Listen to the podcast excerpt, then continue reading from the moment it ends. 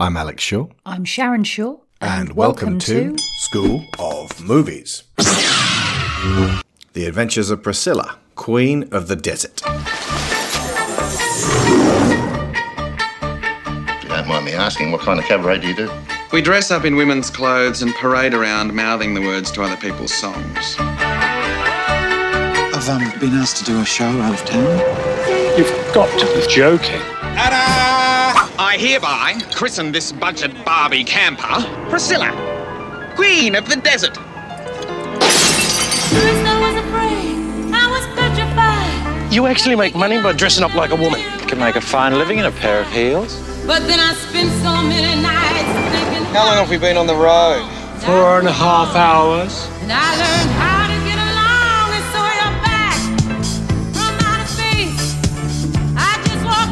I mean, who is the fish that runs this bloody hotel in the middle of nowhere anyway? Your mother? No, my wife. I'm married. Sorry. You got us into this, and I suggest you start thinking about how to get us back. You're not welcome anymore. Oh, it's nice in a hideous sort of a way.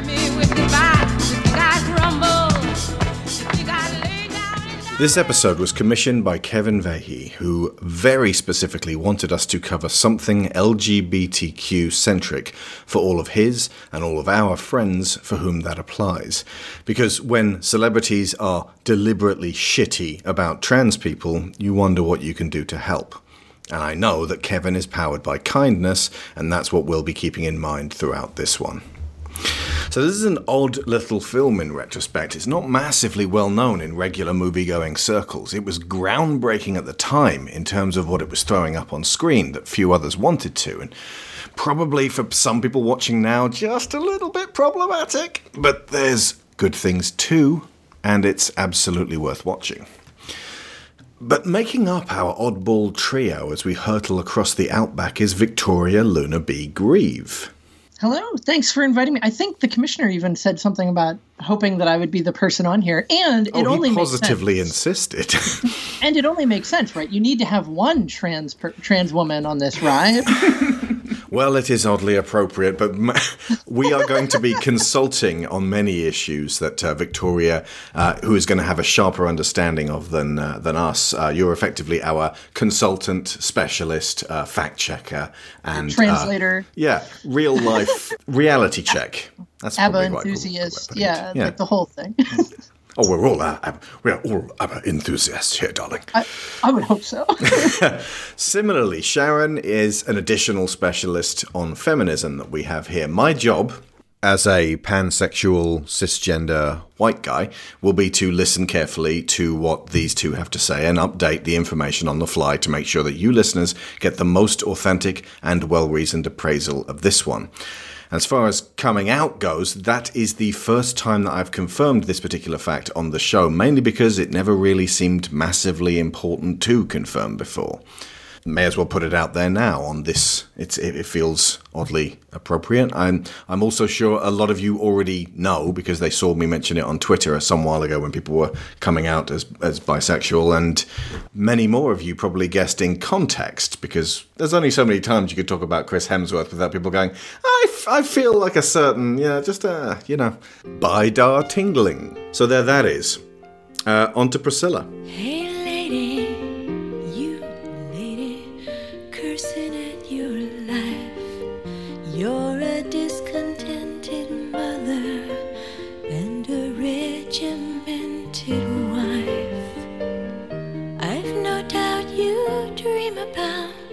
the things you'll never do, but I wish someone had to talk to me like I wanna talk to you.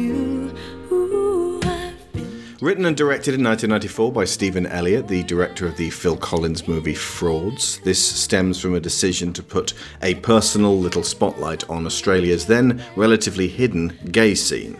Like they had uh, a, a parade every year that was a huge like carnival, and uh, you know that made a big deal about it. But uh, the perception of we're only a few years out from Crocodile Dundee, which by the way we'll be mentioning later, so it's almost like Australia had only just been discovered by the rest of the world. So then this uh, little movie was like, oh yeah, Australia has a gay scene as well.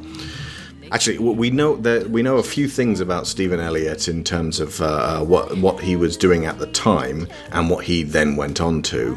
Uh, but from the sounds of it, uh, Stephan Elliott was not approaching the Australian gay scene as an outsider. This was very much something he was um, closely connected to. So he wanted a sense of authenticity to what he was doing. However, we also know from listening to the commentary that it, it's it's kind of a uh, you know we're just trying to have a muck around that, that it was never intended to be this big statement and it was never intended to be uh, something that would uh, redefine people's perspectives on uh, homosexuality or trans identity.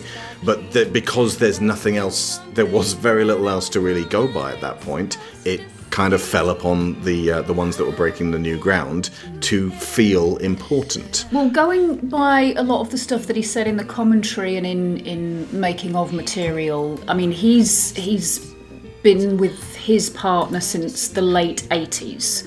So, the mid 90s, when this um, film was made, he'd been part of the gay scene in Sydney for quite some time and was very uh, enthusiastic, shall we say, about the drag scene in Sydney, and, and had a lot of friends in who moved in those circles, and was very impressed by it, and really enjoyed his time um, in that sort of entertainment environment, and that was kind of what he wanted to spotlight, and what he wanted to make the film about.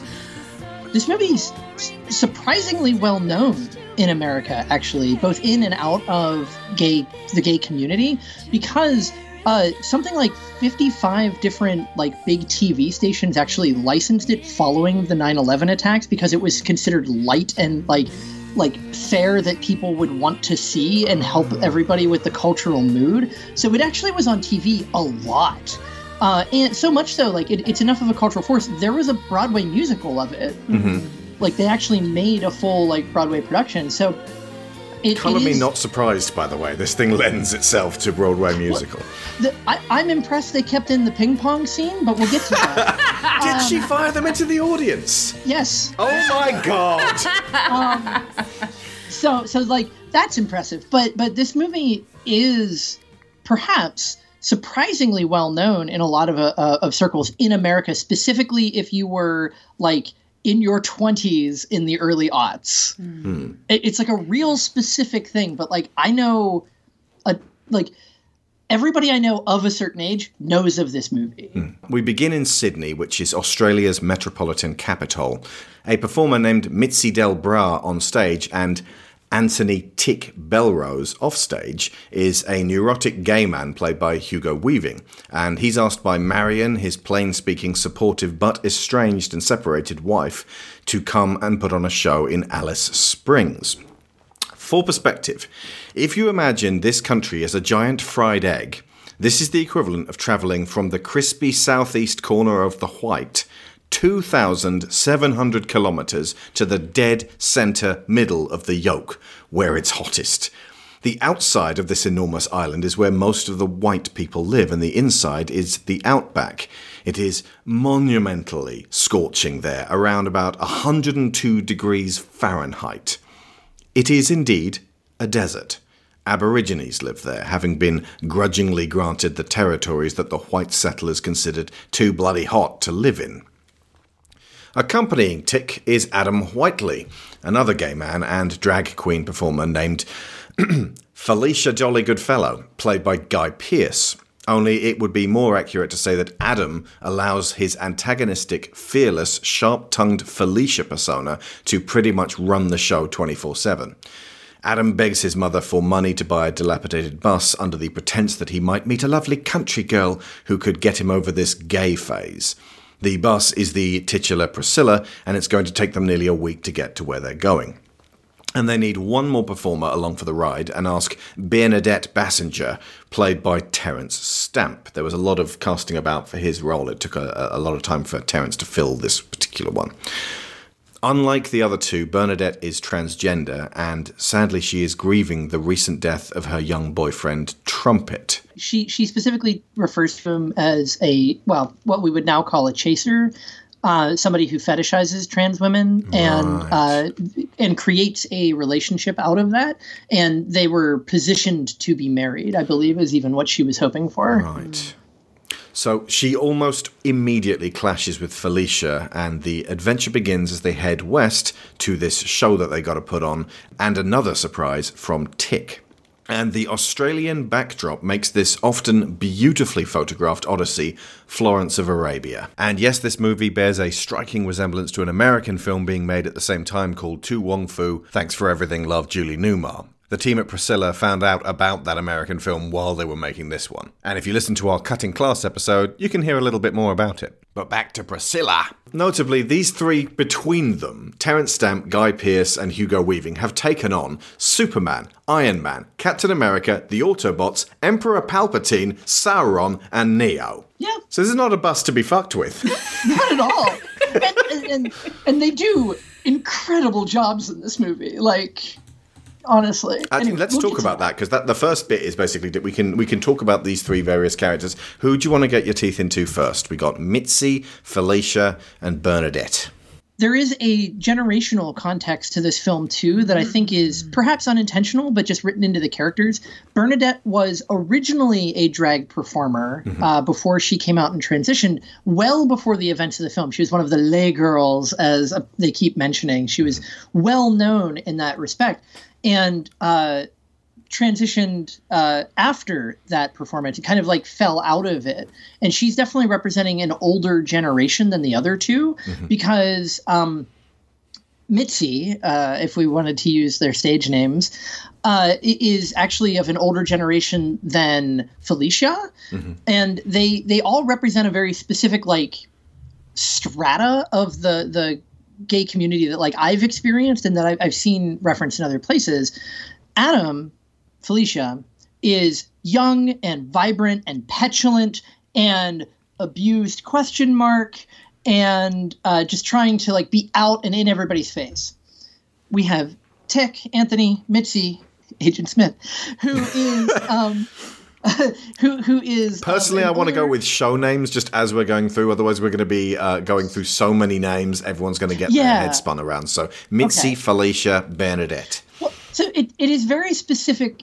In the early part of the film, they refer to each other as Mitzi and Felicia a lot more, and by the end are referring to each other as Adam, and. Adam and Anthony. Anthony, yeah. Um, but Bernadette is Bernadette. Yeah, and I, yeah. There's really no, important. there's no. Uh, uh, Bernadette is not a drag queen because Bernadette is a woman. Yeah. And Bernadette used to be a drag queen in Hmm. a sense, uh, which, like I say at work, whenever what I want to say is, oh, yikes, it's there's a lot to unpack here. So, um, Mitzi is of an older generation than Felicia and has a lot of internalized shame, internalized homophobia, Mm-hmm. and uh, this kind of dark secret with the the wife and kid. uh, We can we can spoil this, yeah. Like, Yeah, as it turns out, um, the flashback we keep having to uh, um, Mitzi in a uh, hospital in a remarkable Wearing a chandelier. outfit, wearing apparently a chandelier, is is basically being told you have a son, it's a boy. And when we finally get to meet Benji, uh, the estranged wife has been living on, on her own as a single mother, raising him to be an eight year old kid. We'll Not talk the about whole him. time. She had a girlfriend, but uh, Benji points out she got over her. I completely forgot she she had a girlfriend. Okay, so that's ultimately Mitzi. Uh, Tick is Hugo Weaving is filled with anxiety when he finally meets his son. He won't be able to say I'm gay. He won't be able to say this to reveal, as you said, uh, his deep dark secret. But the boy's like, yeah, it's fine. Whatever. I like Lego, and Yeah. and uh, like he's he's a sweet natured kid who is totally accepting and has been raised in acceptance, and that's the the the like it's almost like Hitchcock would have said, you know, like, oh, you want to reveal that he has a boy far earlier, just so that we can we can sit with um with Mitzi and and his uh, his anxiety over this. Uh, instead, we find out just before we meet this kid. Uh, but uh, yeah, as, as I said, it turns out to, to, to be a, a happy ending in that regard because ultimately Mitzi's neuroses are unfounded because he is immediately accepted. He- I mean, especially as, as an estranged father who hasn't been there for Benjamin, you could imagine a certain level of fuck you. Yeah, yeah. Oh, absolutely. And I think that that in, in this generational like text reading of the story that I'm going through, Benji almost represents like another like even younger generation than Adam. Er, uh, Felicia, in the sense that like it just fully ex- the idea, like almost the the still as of 2021 unrealized ideal of just like casual acceptance, where it's just oh yeah, I know what you do. Are you gonna? Uh, do I get to see your ABBA performance? I heard it's really good.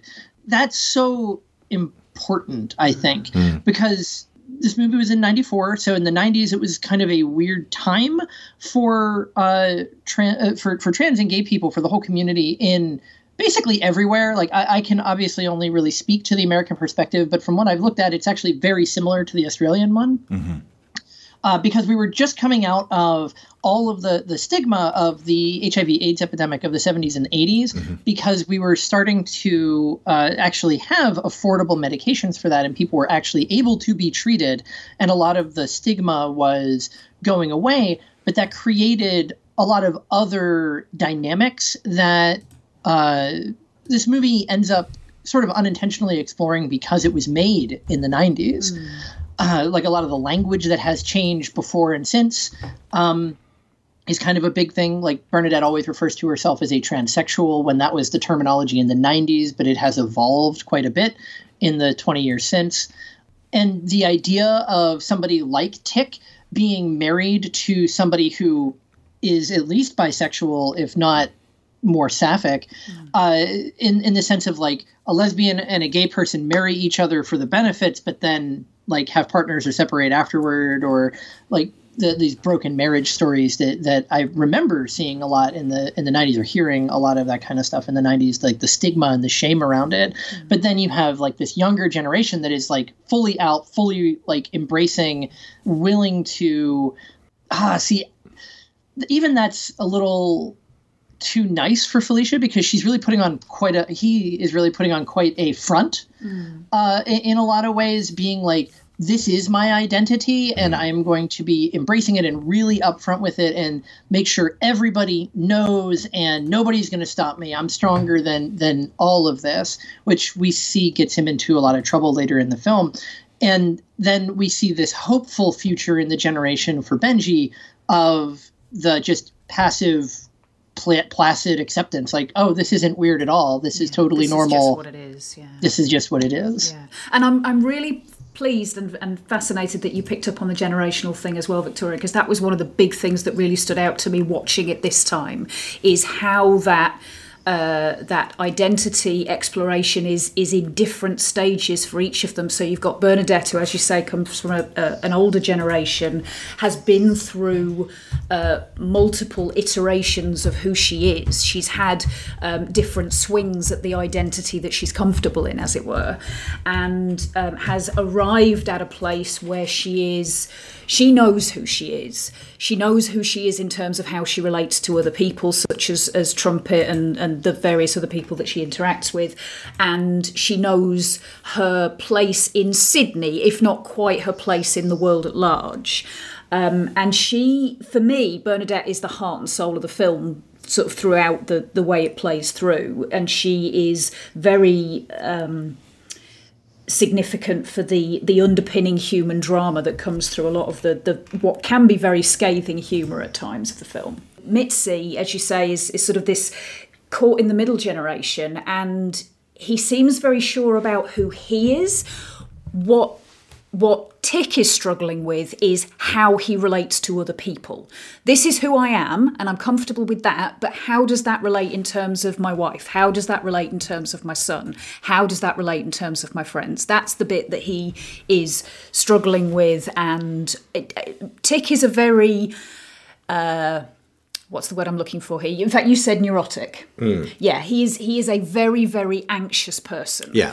and he's very aware. I'd say anxious of- rather than neurotic. Yeah, uh, okay. Because neurotic is almost like constantly talking about it. Tick pushes everything inside, Yeah. and it takes a while for them to pick it out Well, neurotic is kind of an old-fashioned way of saying anxious. So yeah, um, but yeah, so so everything he does sort of has this this thread of anxiety running through it, and then Adam, particularly as it pertains to his his Felicia persona, he is still in that explorative phase of trying to work out who he is.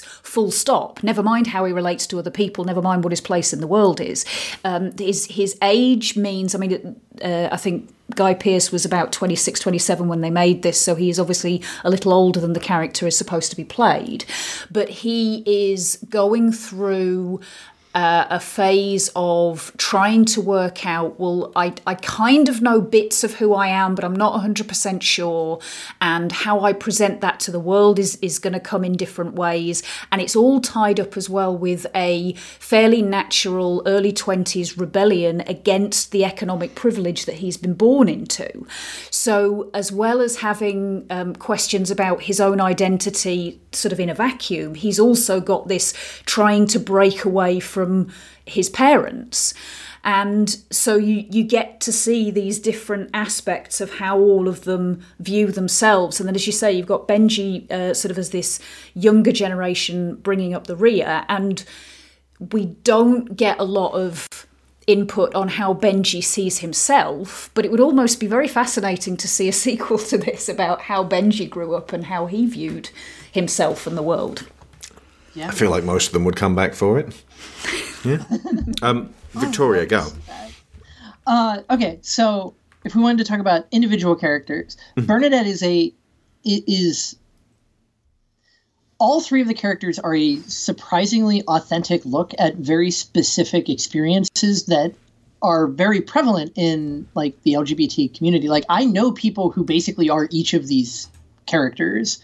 Bernadette specifically feels very relevant because she she stands aside from the other ones because she is a trans woman and her experience is therefore like very different. And there's a lot of stigma in translating and conflating being trans being a trans woman and drag and drag culture. But there's also and also drag culture which i'm sure we're going to have to talk about at some point is like deeply misogynistic in a lot of ways and um very problematic towards trans women, but a lot of trans women, when they are younger, before they are out, before they have the words to understand what is going on and who they are, we get involved in a lot of gay culture because it feels more personal. It feels more right. It feels more comfortable because these are other weirdos like us, and I can appreciate a lot of what's going on here. So, like, I personally know quite a few trans individuals or non binary individuals who found a lot about their gender from doing drag performances, drag queens or drag kings.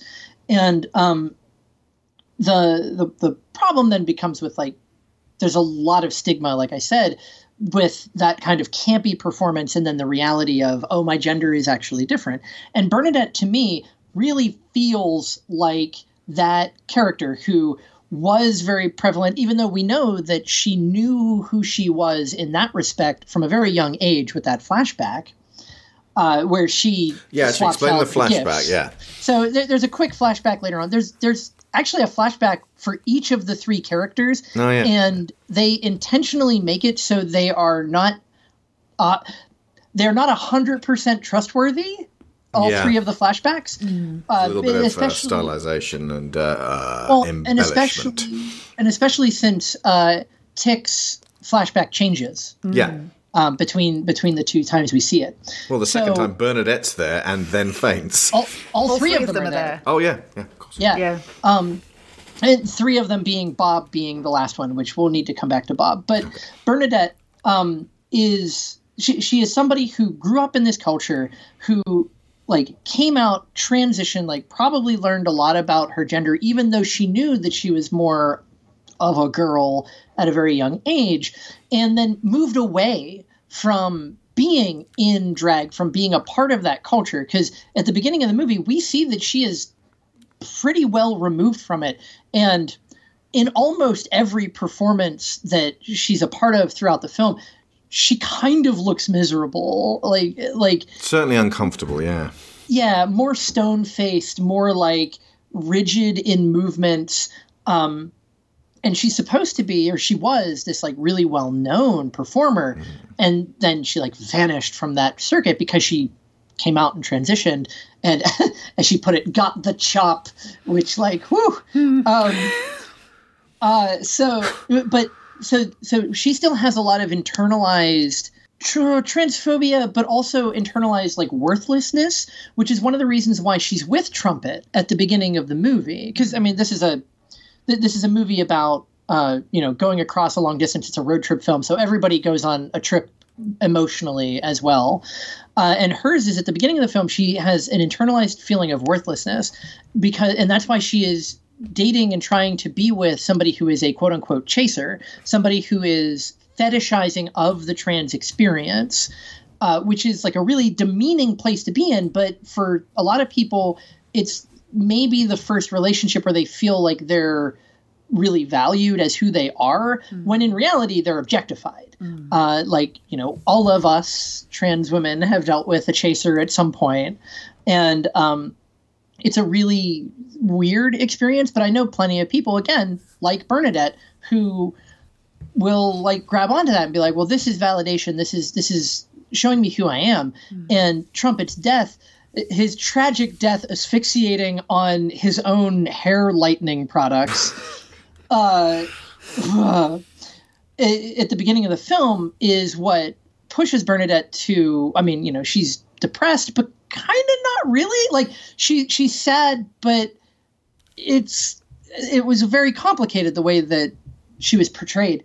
So So she, effectively, um, she's she's she begins in a place where she is allows to fool herself that she's being cherished, and then Trumpet gets taken away from her. So she's left kind of in this horrendous vacuum and just twirls into the bus, uh, and and just kind of like there's almost a bit of a the show must go on about her, like you know, just Yeah, keep going through the tears. She's going through a, a perfectly understandable and perfectly normal human grief process as well, because ultimately, however complicated her relationship with Trumpet was, She still loved he was he was there in a, a regular part of her life, and now he's not anymore. So she's got to process that too. and to a certain extent, she is still embodying some of the uh, cultural proclivities, could I say, about the gay culture that she sort of left, because Trumpet was half her age as well. Um, they mention. Yeah. And later on, uh, as she develops a relationship with Bob, who at the start I was always I was always like, oh, are you are you kind of a chaser too? And then it's like, no, actually, he's kind of genuine about like he's actually like a genuinely good dude. Yeah, he's a gentleman. Uh, except there's there's one bit when I'm like, oh come on, Bob, take this with good graces. But that's Yeah. tied in with a whole bunch of other problems. Yeah, which will which which we will definitely have to. Oh yeah, put a pin in that one. Yeah, Put I a mean, ping pong ball in that one. Woofda. Um, but yeah, e- even Bob, who is ostensibly just like a straight dude that they run into, Just a grizzled Uh, old Australian prospector. Yeah, he even he ha- is much more complicated. So Bernadette, throughout this experience, uh, oh, and Bernadette's connection is Tick, is Anthony, because they knew each other. It was almost like while Anthony was getting into drag performing, Bernadette was leaving it. So they had some kind of interface there. While Adam only knows about Bernadette from like rumors and story, which is Legend. why he ends up dead naming her a bunch of times. Yeah. Uh, which is so uncomfortable every time it happens. Um, I I think it's especially uncomfortable because the movie seems to think it's funny. Well, it- that's the '90s. That taunting trans women with their prior names is is like Jerry and Tom, Hmm. and it's like n- no. I kind of I wanted to give them the benefit of the doubt because the first couple of times it happens, Anthony's reaction is no, don't you don't do that, and certainly Bernadette always responds uh, very strongly to it. But Well, she kicks the shit out of Adam the Well, first yeah. time. the um the what I think the bit that I found most frustrating was that the very last time they do it, Yeah. it is totally played for laughs. It's totally played for laughs because um, specifically, Adam teaches Benji to do Benji it. to do it. She's like, he's like, bye, Ralph. And then we clo- like as the bus is driving away because Bernadette stays with Bob. It's like Bernadette's trying to sort of get back on, on her feet and find something new. And this fucking dead name comes slamming back in her face. And the camera sort of zooms in in this almost like Roy Scheider in Jaws. And she's like, oh, you. And it's, no, this is not an oh, you moment. This is shit that Adam should have got the fuck over. Yeah, and and I think that I, I a lot of credit to uh, Terence Stamp. I think you said the name was. Terence Stamp. Um, he Kneel before Zod. He portrays that conflicting emotions of being hurt and being angry so well every time.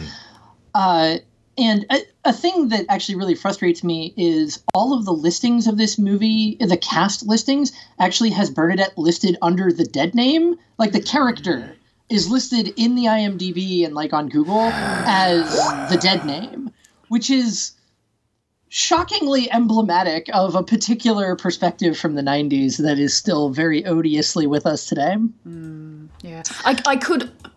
Okay, I could almost understand it if you got a flashback where Terence Stamp was actually playing her pre-transition. Right. But you don't. The only time you see Ralph, it's as a child, In a and it's Christmas played Story. by a completely different actor. Yeah, I mean it's like the 1940s, and and Ralph's um uh, uh, switched labels. Yeah, Ralph has switched labels on the uh, Christmas present. So his kid, his sister, got a cement truck, which is like no kid's going to be. Oh yeah, a cement truck. okay. and Ralph got the the baby doll. But like, if Which to me, that instantly opens up all sorts of questions about why you're freaking out that a boy wants a doll anyway. Yeah, but like his parents are shown to be fucking morons anyway, so that it's uh, like ultimately it implies that Ralph has had to struggle, uh, and and that's about all that we get in that regard. But the the rest of it all comes through Terence Stamp's brittle performance. Yeah, and and with perspective on the kind of community that she would have kind of like blossomed in, uh, given the mid '90s. Four weeks. Equity minimum, two shows a night, accommodation included. I can't just sit around here crying all the time. Jesus. My mascara keeps running. I look like a raccoon. Good girl, that's the spirit. Here's hoping the desert's big enough for the two of us. Uh, three of us. A desert holiday, let's pack the drag away. You take the lunch and tea, I'll take the ecstasy. Fuck off, you silly queer, I'm getting out of here. A desert holiday, hip hip hip hip hooray. Why? Why not? Look, he's turned into a bloody good little performer.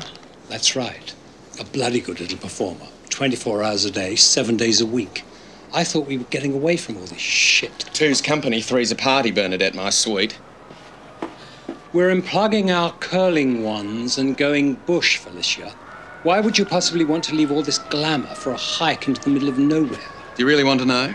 Desperate. Well, ever since I was a lad, I've had this dream.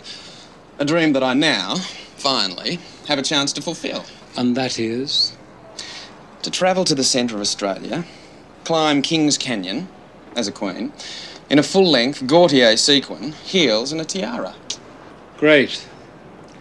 That's just what this country needs. A cock in a frock on a rock. Oh, get back in your kennels, both of you. It's noteworthy, by the way. Uh, Crocodile Dundee, I mentioned before, was 1986, so that is eight years before this. Um, th- have you seen the film? Oh yeah, yeah, I've seen Crocodile Right. Dundee. a, a lot of younger listeners won't have seen it because this is one of those like best left in the 80s films but there is a bit where crocodile dundee like the, the whole point of the film is australia look at that isn't that fun and and that, that's it it's it's just australia who'd have thunk it and they like this reporter goes to australia to interview an australian man about being australian and she's like so what's it like being Australian. No, she's American. So what's it like being Australian? He's like, well, you wrestle crocs all day and then you dance with Sheilas and drink beers. And it's Paul Hogan, who, by the way, has fucking shit politics in real life, so I have no problem making fun of Crocodile Dundee. I mean, And- they call it Foster's, right? They'd be drinking Foster's. It's Australian for beer. Anyway, so it's Although he did also advertise Castlemaine 4X, which apparently Australians don't drink. Australians wouldn't give a Castlemaine 4X for anything else. Anyway, there's a weird relationship between Dundee and this film insofar as Croc- Dundee, like after interviewing him for a while, nearly getting eaten by a croc, and then going, you know, Mr. Dundee, I'm starting to fall for you, Australian Tarzan. By the way, would have worked like you could do a, a modern day remake with Hugh Jackman and completely redress the balance of this fucking toxic shit that is riven throughout uh, Crocodile Dundee. But the drover here, um, he he gets taken to America and he's like walking around the street going, "Wow, New York! There's lots of people. I don't know what that's like at all." And then he's like, "You know, you got two dunnies," and it's like, "Well, no, one of them's a beat, one of them's a bidet for washing your ass," and like shouts it out the window. And it's like, "Oh, the Australians, they're so broad." Um, anyway, so there's one bit. He's in a bar, a lady comes on to him, he goes, Oh, yeah, I kind of like you. And then his laughing new American friends go, Ha ha ha, that's a bloke. So then he goes back to this person, grabs their crotch in the bar, embarrasses the shit out of them, and they run away. While all the blokes laugh. Then later, at the ambassador's reception, there's Ferrero Rocher everywhere. He's introduced to a rich older woman with a certain masculine energy about her. The joke is she's ugly and rather mannish. And upon greeting her, he grabs her crotch just to check. Hilarity ensues. Oh, Crocodile Dundee.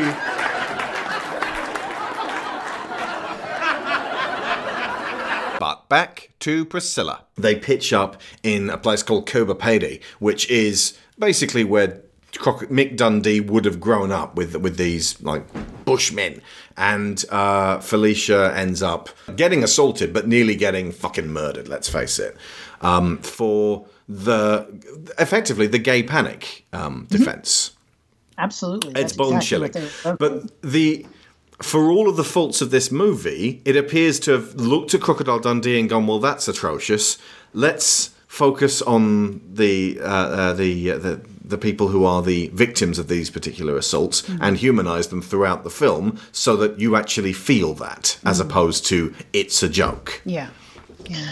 One thing that Crocodile Dundee did to benefit this film in America, anyway, is that a lot of the depictions of Australians in American media, certainly in the nine, like 80s and 90s, was look at these people that are outside the the culture, outside the normal, and like humanize them a little bit, or like attempt to. And it's it's hard to say that it started with Crocodile Dundee because that's such a cartoonish overrepresentation of that like bushman kind of persona but it is the way that americans were introduced to australian personas hmm. and it, and it, it helped some people like appreciate this film more because it was australian because they already had that representation of like oh these people are quote unquote queer to our culture but so are these other ways. So like it's it's okay because it's australia. Mm-hmm. It, it's a weird thing. I was reading an article about that specifically the that that one like positive knock-on effect from crocodile dundee to this in the american culture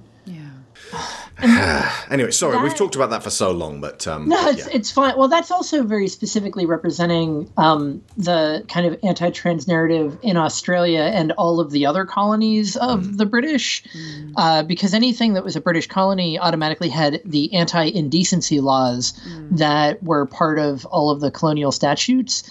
Uh, it's why a lot of um, like African and a lot of a lot of other. That's why a lot of the places in the in the world uh, do not like trans people is specifically because of British colonization and the statutes and the indecency clauses. And it, it's But- still there's still the the uh, residuals of it at sort of outside the the um, knock-on effect that it has on on trans people today. That there are laws in in on the British statute books today where the criteria about whether or not an offence has been committed is would a quote unquote reasonable person have been offended by it. And to do that, you have to have a really specific idea of what a reasonable person constitutes. Basically, in court, you shouldn't like there shouldn't be instances of Your Honor. You've seen Crocodile Dundee, right? That that should not be part of the defense. I mean, uh, on the on on one hand, the one the one small upside is now I can say instead of saying, "Oh, I'm a trans woman," I can say I'm illegal in 37 countries. That's so much more dangerous. Exactly. And we hope to bring that number down over the next few years. Okay, right. Yeah. Let's uh, get back to Priscilla. Uh, the because we can now, like you mentioned, misogyny, and this film did actually come under uh, a, a lot of flack from specifically feminist groups who found its treatment of women to be really genuinely offensive. And it would be easy for me to just wave that away and go, "There, it's a film about acceptance." But there is some grounds to what they're saying. And it would be easy for me also to say, this is the beginnings of turfish, um, trans excluding radical feminism, where it's these are just men. I don't want them anything to do with our struggle. Uh, and discredit their any early claims on something like this as well. This would eventually become something we are, are that's that's genuinely troublesome and horrendous today, right now. However, even though turfs have fucking mutated like Tetsuo in the past few years. The treatment of cisgender women in this film is problematic insofar as we don't get to know many, and the ones we do are not treated in a particularly good light. And as you said, that the whole drag queen aesthetic does have problems inherent to merely the just just the the humor around it.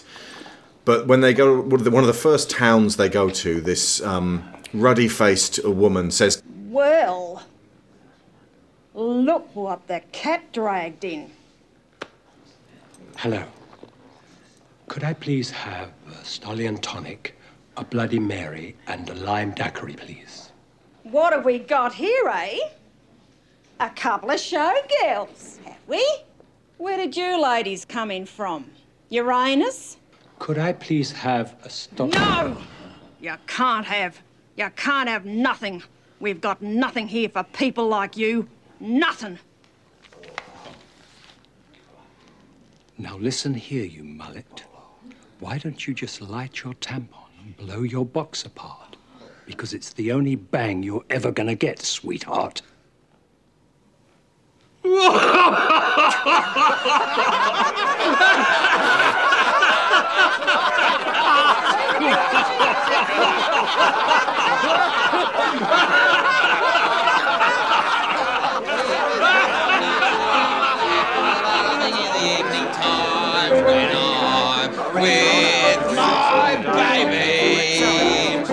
This was guerrilla filmmaking, effectively. They were going to these towns and saying, Can we do this? And just recruiting all the locals as extras. So Terence Stamp was shitting his pants during this scene.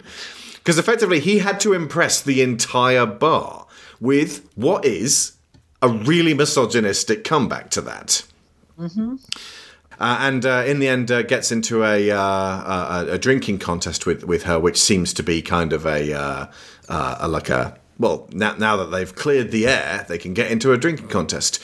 So it's actually almost kind of reassuringly back to realism, considering what then happens to their bus. Yeah, I was gonna say I think it's really important that it is this this stop where they seemingly make friends with all of the people at the bar mm-hmm. and they're like having a reasonable night and they they break that tension.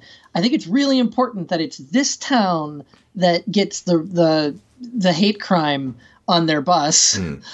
Yeah, uh, there's no way that we can actually that the words are not said out loud, and uh, there's no way we can uh, represent it through uh, audio. So we're just gonna have to say it. Uh, scr- painted and daubed on the right side of the bus was, my apologies, AIDS fuckers go home.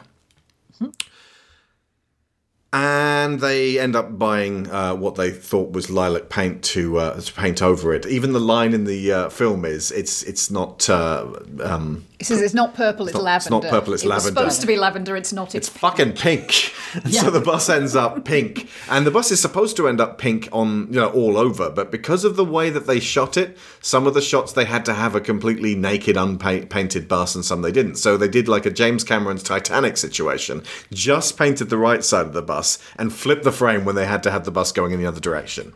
So uh, they they effectively they, didn't know that. they cover over the, the, the hate.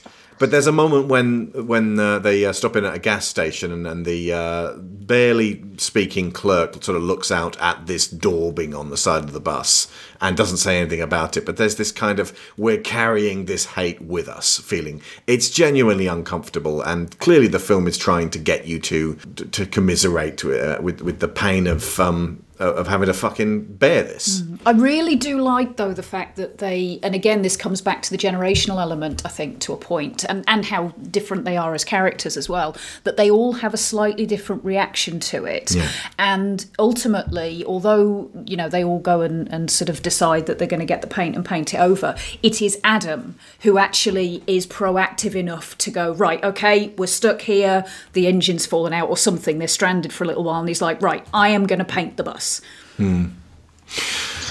Yeah, a big part of this movie is also the urban rural divide uh, Mm. in representation and in um, acceptance because they're essentially going from the most urban place that people can think of in Australia, Sydney, to this other, what turns out to be a pretty urbanized place in Alice Springs, but they have to go through this big swath of what we in the States would call Trump country Mm. these days Yeah.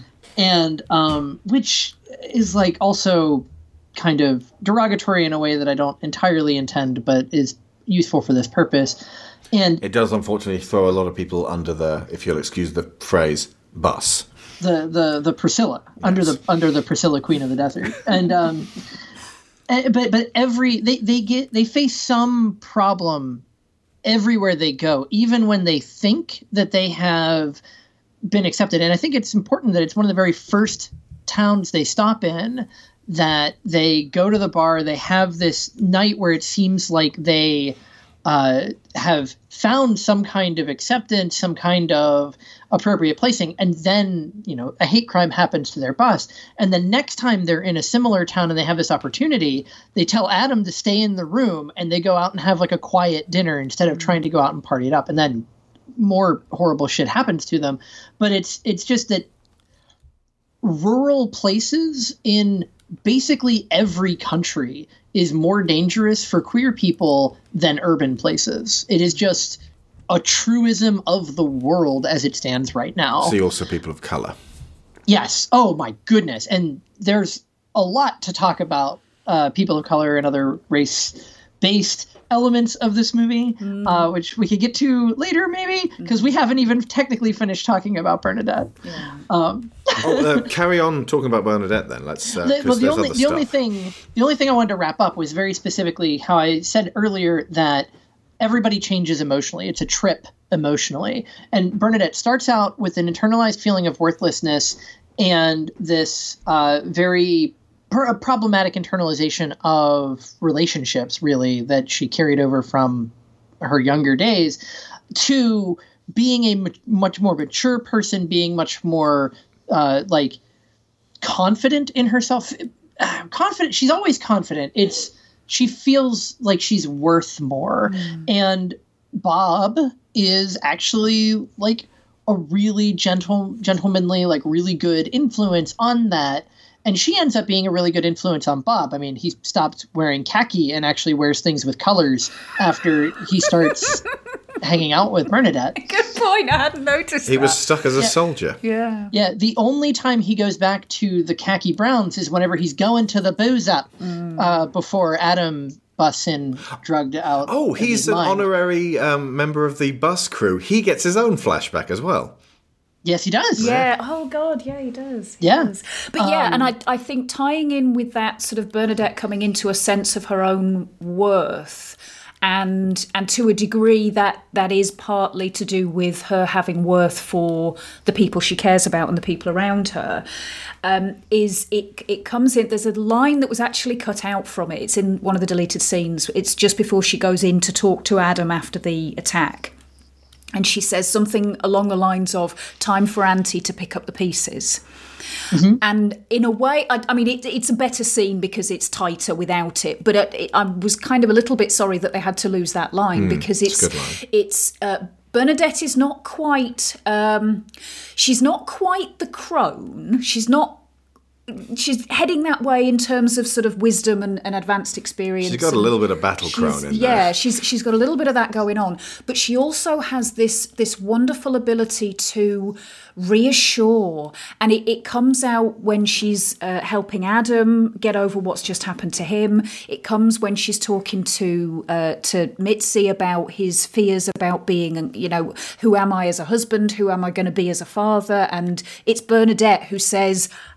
I think you have the potential to be fantastic with kids if you ever get the chance. She just has this this such a um and this is what I mean about her being the heart and soul. She is the uh, the self acceptance that she's come to, she is able to show them how to reflect that back. Hmm. Does that Yeah, make yeah, sense? Oh yeah.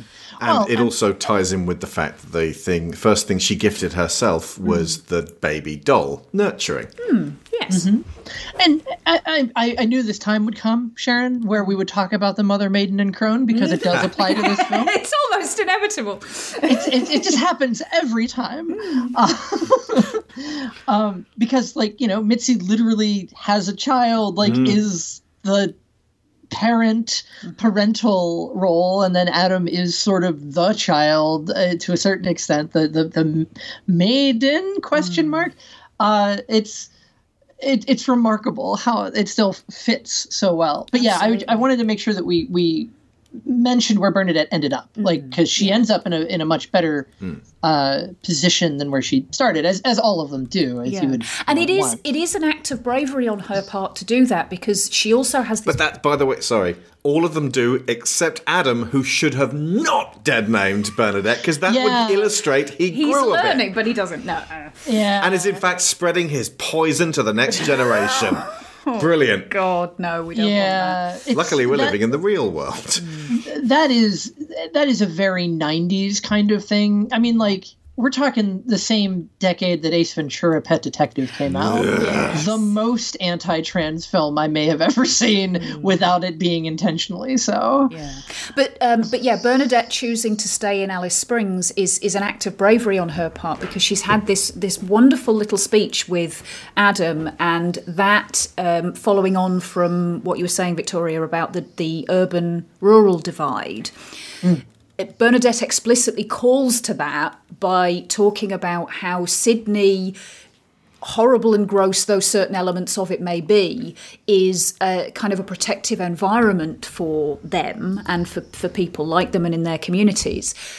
And it has this thick layer of suburbia around the outside. And she explicitly says, I don't know whether it's there to keep them out or keep us in, but the Mhm. implication is at the end of the day, it keeps us safe. It, it, or it keeps us safer than we would be otherwise because that's obviously not to say that um, that there aren't dangers inherent in the city anyway. But by staying in Alice Springs, which while it is much more urban and much more accepting, is still at the heart of that sort of rural tone, it's sort of a little oasis of acceptance because Marion, who, as we've established, is at least bisexual and possibly gay herself, and has clearly gone out of her way to hire employees who will be much more chill with that kind of environment, even if even if the customers aren't, because when they play the show at the end, um, a lot of the customers are looking, you know, they clap politely, but they look somewhat nonplussed.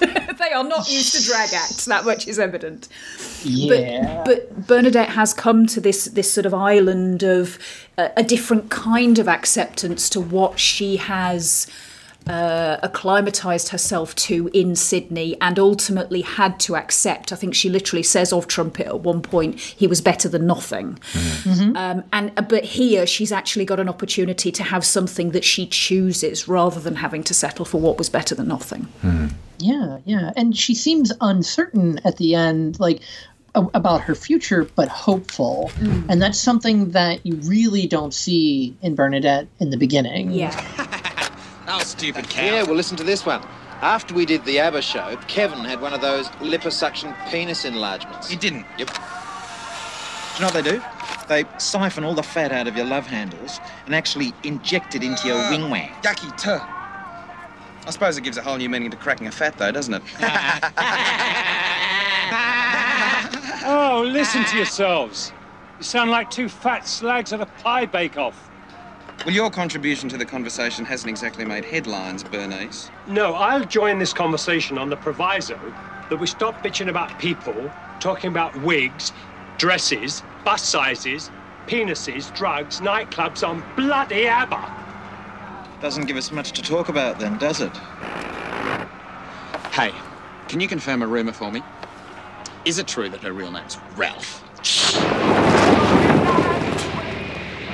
Oh boy, howdy! This is so. Here's a weird. Here's here's a potentially problematic statement that I've heard a lot of times related to films like this or drag performances in general. Is I have heard feminists refer to drag performances as the equivalent of blackface, but for women. Yeah, I heard And- that too. Yeah, like that feels disingenuous and, and definitely un Best at disingenuous. best. Yeah. Yeah, well, and certainly, uh, shall we say, like unfamiliar with the greater nuances of blackface in culture. Uh, to be generous to them, perhaps, but there's a there's a kernel of truth to it because drag performances, and this is appropriate to talk about now anyway, since we're going to be transitioning into talking about Mitzi and Felicia, uh, that drag is a form of high camp that is taking the aspect in the iconography of femininity and then dialing it all the way up to 12 because fuck 11 that's for quitters. And um it, it is p- so potentially like problematic in a lot of ways but celebrated in currently our, our like larger culture. I mean look at how many people watch rupaul's drag race which is such a stain on our culture. I mean, RuPaul literally owns land that allows fracking on it, and that's just like cool. Anyway, um, a lot of the terminology ends up being deeply misogynistic. I was looking into it, and like one of the at least current or semi-current uh, slang terms in drag circles, drag drag queen circles, is fish. When somebody is being very real, they uh, they might call them fish because it is supposed to be. Oh, you're so real, I can smell your pussy. That's not how they smell, first off, and these are all gay men. So, like, You can't see my face right now, and that's probably a good thing. probably a good thing. Uh, like I, I've I have a lot of concerns if that is the way that it smells, and so so that that is just like like a guaranteed slang. And in a lot of drag performances in a lot of drag like circles, trans women are are specifically excluded um, because that's not what it is. Tr- drag queens are more most often gay cis men. In a lot of the terminology uh, some of which the, all three of us have said during the course of this because it comes up in the movie are themselves uh, almost slurs or dog whistles against trans people so the idea of even the phrase man in a dress has been used in a very hateful way against trans women. Uh, the term female impersonator is only drag queens are female impersonators, but it has been used in a much more hateful sense around trans women. So seeing this film, so let me let me back up one step to explain something about me. When I first saw this film, I was uh, still very in the closet um, like I knew kind of who I was, but I didn't know the language. This was in the early aughts, and I predominantly associated with cis gay men. Uh, it was just the local furry community, really. We all hung out together. I literally, the first time I saw this movie was in a crappy basement apartment in my like college area, packed with like 20 gay men and me. Um, and uh, it was like this rip roaring good time. And you remember all the performances and then the like the the celebration of that, but Bernadette's pain, Bernadette's brittleness, and all of the things that that she goes through in it at the time were ignored because that wasn't the the vibe, if you will, of the community that I was watching it with. And I have seen it since then, but that that that particular viewing really sticks in my mind. And now having watched it with all of my lived experience after that and you know coming out and beginning transitioning and like learning and advocating and becoming uh, something of an expert i guess the seeing this movie again is very complicated hmm. because it is representing a particular aspect of culture and the cultural response to what is essentially a countercultural like community from the 90s and it is astonishingly authentic and progressive in a lot of ways but also regressive in only in, in how only the 90s could be hmm. if that makes sense I was gonna say it's very genuine of the of the experience for all three of the characters, for better or worse. Yeah, I think as well it's worth um, bearing in mind that in the in the nineties, in and in the mid nineties particularly, it was a very confusing, changeable. A, a lot of things were shifting in the nineties in a way that was both really obvious and also really hard to spot unless you were looking for it. And I think in part that's uh, to do with what you mentioned about coming off the back of the 70s and 80s uh, AIDS pandemic and how that was perceived, and uh, media becoming more more willing to show gay people and, and trans people and people of alternative lifestyles um, and, and portraying them in an, a way that was um, accepting, but also was somewhat sanitized. While I, I do get the misogyny accusations about some of the dialogue in this, particularly, and specifically in how it pertains to the the handful, bare handful of uh, of cis women who are in this film, the woman in the bar Cynthia. Or no, wait, Uh, you're no, no, no, talking not about Cynthia. the, The, the, Shirley. uh, Shirley. Thank Shirley. You. Yeah. the Uh, astonishingly butch woman, as the- I saw her described in one of the the critiques. Indeed, um, who who goes up against Bernadette and regrets the shit out of it. I think the the language that Bernadette uses, yeah, that's such a wonderful gesture.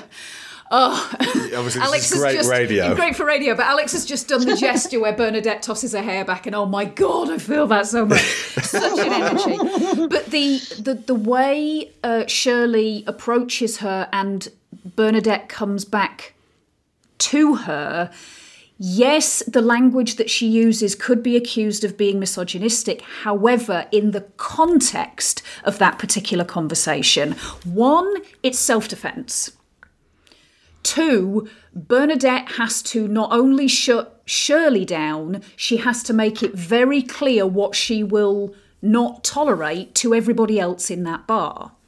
So, to me, if that's one of the examples that's being taken as misogynistic behaviour within the film, to me that one doesn't count because, uh, apart from the fact that it's it's Bernadette saying it, not that it's okay when women are misogynistic towards other women, but again, it, the the big element of it for me is that it's she's she's defending herself in the only way that that is available to her. Cynthia is a whole other argument. We can talk about Cynthia and the whole other argument if you like. Yeah. Well, actually, that's that Yeah. might not be a bad idea because we can talk about Cynthia and then that nicely segues. There's into other Bob. things mixed in there beyond just the fact that she's a woman. Yeah. Okay. So Cynthia is we've we've briefly spoken about Bob, who is kind of this prospector type, older, gentlemanly, decent um, guy who Bernadette ends up with, which I was so happy about. Um, but he has a wife. A wife. Her name is Cynthia, and it, she is she is referred to by Adam at one point as a mail order bride. So she's Filipino. Actually, And- I was going to read this entire thing. Okay. So rather than you trying to work out how to say it, You go. Yeah. I will say what the complaint was. Mm. We can contextualize And as much as we're able. Yeah. I don't care if the sun don't shine. I get my lovin' in the evening time when I'm with my baby. No fun with the sun around, but I get going when the sun goes down and I meet my baby.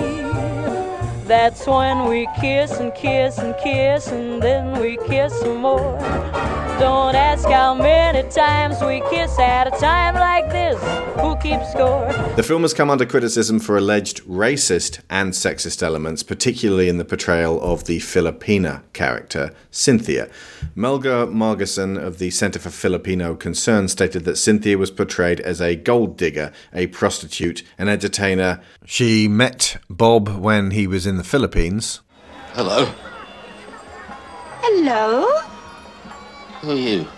Are you wife? Guess I'll be going home then. No, you no going. I'm coming too. I your wife. See? I your wife. Silly girl. you should have done her homework better. she was the, she thought I was from Sydney. Why in God's name did you bring her home? She was my wife. She is portrayed as a gold digger, a prostitute, an entertainer whose expertise is, as we find out, popping out ping pong balls from her sex organ. A manic depressive, loud, and vulgar woman. The worst stereotype of the Filipina. Um, and again, this is uh, um, someone whose job it is to examine how people are, uh, uh, from, from her country are portrayed in entertainment. Um, she argued that by portraying Cynthia in this manner, the filmmakers were violently killing the dignity of Filipino women, something that she feared would lead to more violence against us. Now, producer Al Clark defended the film against these accusations, arguing that while Cynthia was a stereotype, it was not the purpose of filmmakers to avoid the portrayal of vulnerable characters from specific minority backgrounds. He stated that she was a misfit, like the three protagonists are, and just about everybody else in the film is, and her presence is no more a statement about Filipino women than having three three drag queens is a statement about Australian men. Men! Dad, you're the fucking producer, Al! You don't know how to fucking word this? Okay, so let's t- pick that one apart. Okay, so nothing that Melba Marginson said there is not true, and ultimately, I would say that it it comes down to it's, it's all fine to argue that that yes, she's a stereotype, but she's not representing an entire country. She's you know she's not um, meant to be taken that way.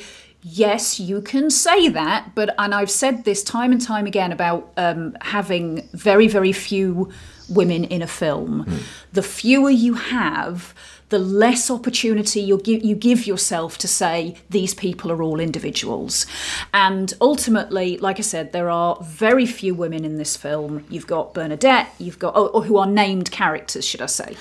You've got Bern- yeah. You've got Bernadette, Yeah. you've got Shirley, who is the, the, the quote unquote very butch woman in the bar, you've got Cynthia, you've got uh, Adam's mother, who's in it very briefly, Marion. uh, Marion, who is Anthony's wife, and I would say out of all of them, Marion comes off as Marion is probably the, the only one who is uh, portrayed and represented in a broadly sympathetic way. Hmm. Uh, and sorry, Marion and Bernadette are the And only two who are portrayed in a, a broadly sympathetic way. So, from that perspective, there is a degree of balance, but Cynthia ultimately is the only representation of uh, a Filipino woman in this film. And I'm not saying they had to have loads, but the bottom line is there There's is also not much in the way of Filipino women in films that are watched by the mainstream at all. yes. This sort of portrayal does have impact. Yeah. It does, like, the fucking ping pong ball trick ended up in uh, South Park Bigger and Longer and Uncut with Winona Ryder doing it, and she's just using a ping pong bat.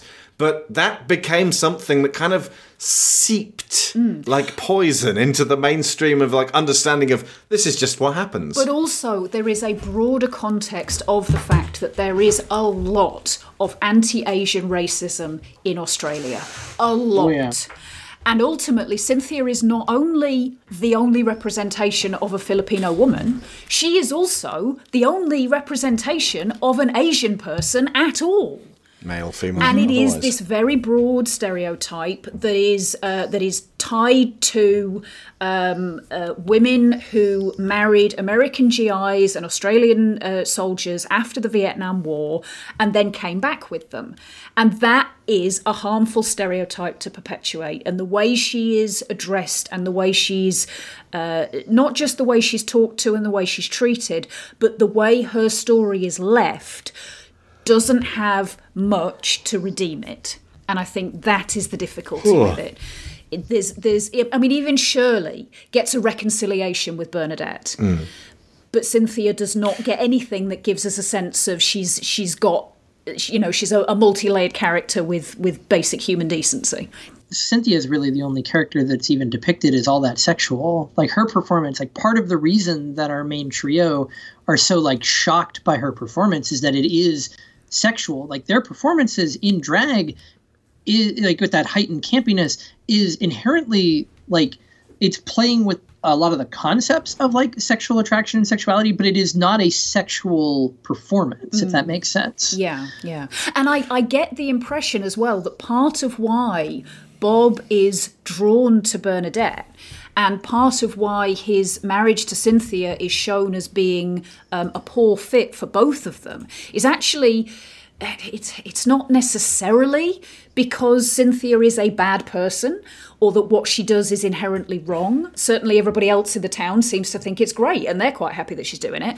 But but fundamentally her approach to what being a woman is is antithetical to what Bob's perception of being a woman is.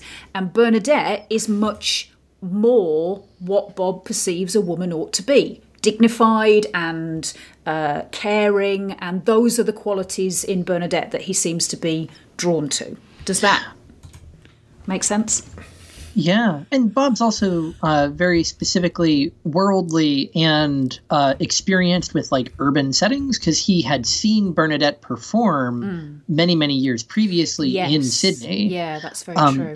So most of the other rural caricatures we run into are they only know that rural lifestyle, while Bob is very, very specifically like, like no, I have seen the world. I've been all over, and I came back here because it's very comfortable to me. It's where I I feel like I belong. Uh, but I think that's important because since he ends up like part of the crew, as it were. Yeah, yeah. I, I do think it's quite telling as well that the uh, the director had difficulty finding an actress who would do this performance. Um, She was only in one other film, Mm. Mighty Morphin Power Rangers, the movie, where she played Rita Repulsa. I thought she looked familiar. God damn it. yeah. uh, I feel like the, the, that particular performance might stick to you.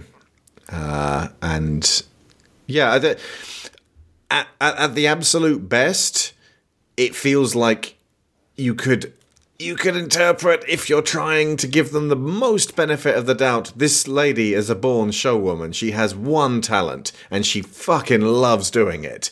And I, I love the fact that that uh, Adam, Felicia, just like eh, to start with, they're all shocked, but then Adam just starts laughing his ass off while she's uh, doing it because she just seems to be getting quite such a kick out of it. The Well, whole she's- room is just cheering and staring. Like the only person in the room really not having a great time is um, Bob, who then tears her down off the stage and says, "You bring shame upon me." And the e- all even that benefit of the doubt, like I said, the, the the explanation is she's a misfit just like them. Yeah, but she's really horrible to him. She's spiteful and insults him, and she forces herself into his life. It's it's it's not a sympathetic character. Yeah, I think that uh, there's uh, there's not much they could have done to bring it back, but honestly, I feel like some kind of connection with Adam would have been potential because she shares his exhibitionist tendencies. Yeah. Hmm.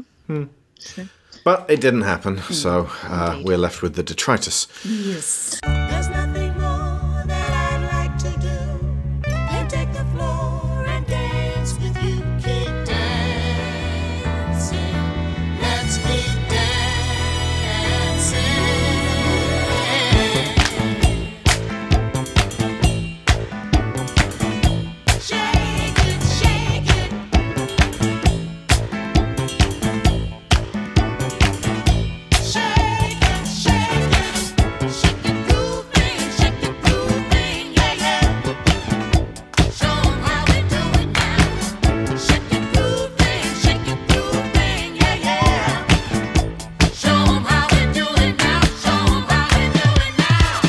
Swing to another brief conversation about race in this film and Yeah. talk about the indigenous people that they interact with. That was exactly what I was going to uh, to to make it um, uh, just to just to set the scene for the folks who haven't seen it. The bus breaks down in the middle of the outback, and there's this kind of like the camera pans out and out and out and out to show how deep in the desert and how remote and far from everywhere they are. And just Adam shouts, "Shit! Shit! Shit!"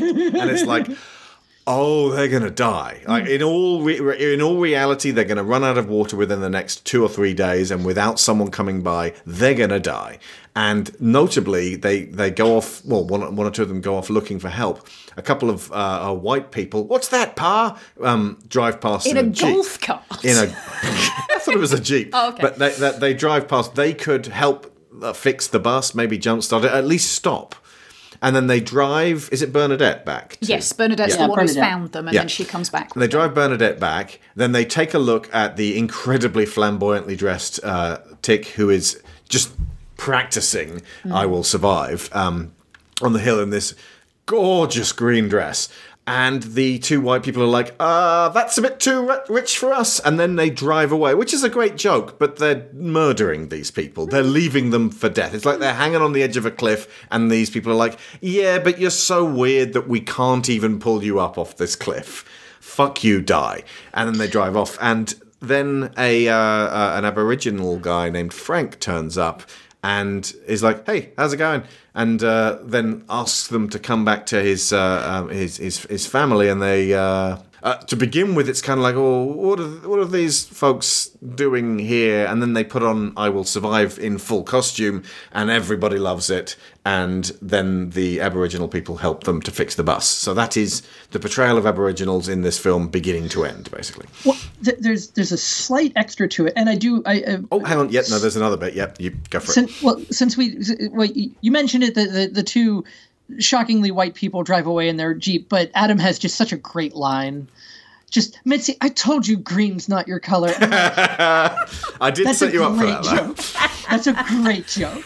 But um, so I, I think it's really important that the the only real like ruralized people that they interact with, other than Bob, that are very favorable towards them, end up being these uh, indigenous people, these Aboriginal people, and uh, they actually one of them ends up uh, getting a whole outfit put on Yeah, him, taking and- part in the whole present production. It's Frank, the uh, the guy who found them, and he Frank, like, that's his name. puts on the uh, the, the full on silver outfit and just like is immediately incorporated into this. First, I was afraid. Yeah. I was petrified. Yeah, It's Gloria. Gaynor. Yeah, uh, and, Yeah. And, and yeah, it becomes like like it, it it illustrates a willingness to be like, okay, cool. So what's all this about? And, and they are clearly going out of their way in their '90s way to go look. The only Aboriginals in this entire movie, and they're all cool. Well, and and that is very. It, it may be unintentional, but one thing that is true from an anthropology perspective is a lot of Aboriginal and Indigenous cultures actually had a very favorable understanding of.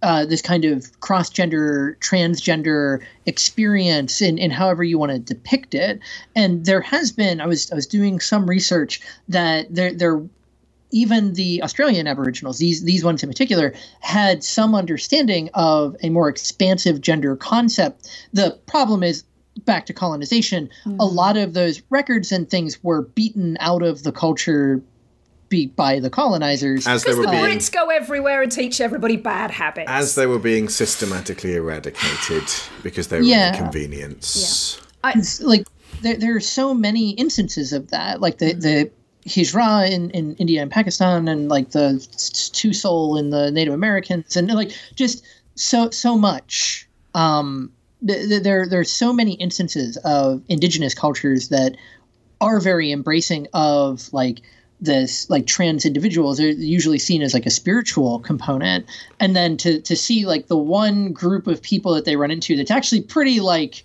positive uh, towards them is, is this I, I thought was really cool even though we didn't know as much about it in the 90s it was it, it is still a truth Yeah. that, that the film shows I think as well, and you might be able to back me up on this, Victoria. I did catch, and it's it's very subtle. It's mostly done by pure facial expression.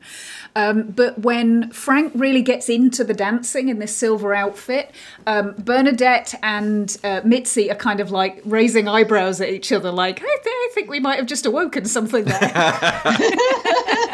which I thought was really neat.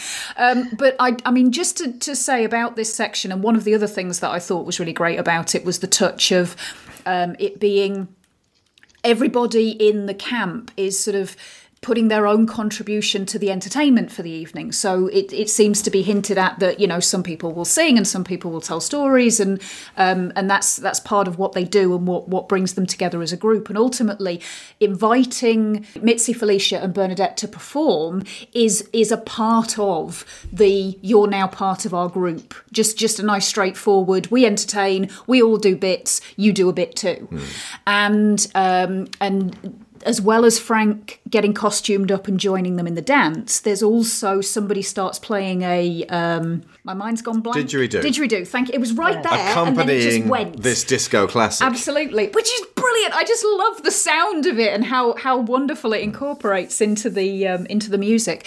I, I've seen it commented on by both white people and Aboriginal people that they they felt that this showing them as as being sort of all cool with this and and sort of making that presumption for them was disrespectful. However, I also read a piece which I have tried really, really hard to find because I desperately wanted to cite the author and I, I haven't been able to track it down, so I apologise for that.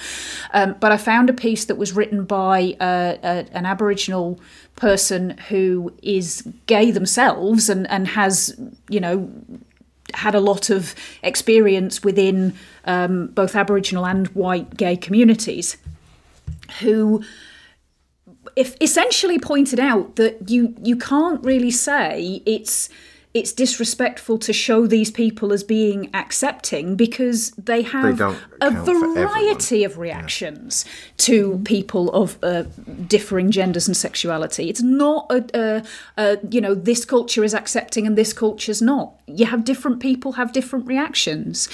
The group that they encounter here is is broadly accepting and broadly tolerant, but in a very human way. It's it's you know we're human and we entertain one another, and that's what you're doing too. See, now that you talk about this, I really wish that Cynthia had actually had like monologues and she just sort of sat down with one of them and just talked about that. You know, I just wanted to entertain. This is my one thing, Mm. and uh, and just like you'd been able to see a human side to her. I think That that would have really helped the film. But from when you listen to the commentary, they had a lull in the middle of the film. They wrote this on fucking toilet paper or scrap paper. That was the, that's how much thinking went into this. We're holding them to account for stuff they just made up on the spot. Th- This like we're lucky that they portrayed Aboriginal people in this way, but not even that much level of thought would have gone into it. It was just like right, so uh, Aboriginal people they're they're you know shunned by white society. These drag queens they're shunned by white society. So let's just say that they all like each mm. other. And it's, it's- that much. It's very broad strokes. It's, it's not a complex film. Yeah, it's worth observing that unfortunately the director also got into a scrap with the um, Uluru the, Council. Uh, yeah, the Uluru Council because he wanted to film that. I want to climb Kings Adam, Canyon Yeah, Adam has a line As a about he wants to climb Kings Canyon in a full length queen. Gaultier dress, Yeah. in heels and a tiara. That line about I want to climb Kings Canyon as a queen works really well because it's Kings Canyon, Hmm. but originally they wanted to be climbing Uluru. Ayers Rock. Which at the time, I, I think it had literally just gone from being known as Ayers Rock to, to Right. being known as Uluru. So effectively, yeah, what they met with the council, and the council were very frosty about it, Mm. and uh, the the director was angry because it's like this is a film about acceptance. Why can't you accept this? Mm. Ultimately, they they said this is against our religion, this is against our people, and I can understand why an abused people would go cheers, but no. Mm. And fundamentally as well, the, the part of the point of, of getting the Aboriginal name of Ayers Rock uh, recognised and getting people to start referring to it as Uluru was because they were working towards we don't want people climbing it anymore because you're wrecking it. You, you bits of it are being ground away and all the tourists keep coming and making a mess. And we would like you to stop, please. In other words, Western society cannot be trusted. Yes. I mean, the modern day um, Aboriginal like perspective on LGBTQ folks is actually really negative, but it's because of the knock-on effects of the colonization, and mm. it's been really hard to negotiate. Well, girls, I guess it's our turn.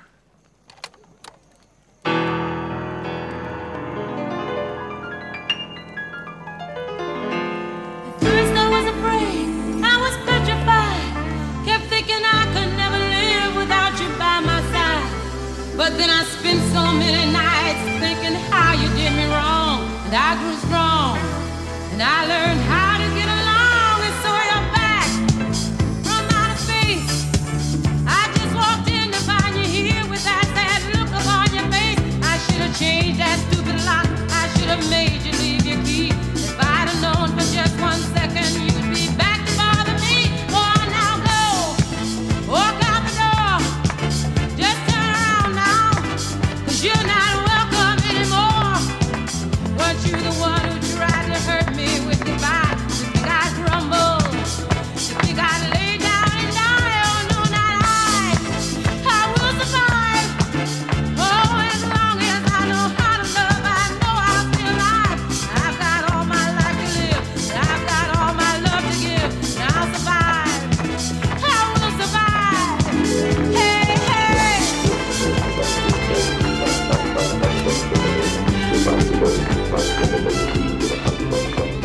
take a look at that. Ooh, I've got an idea.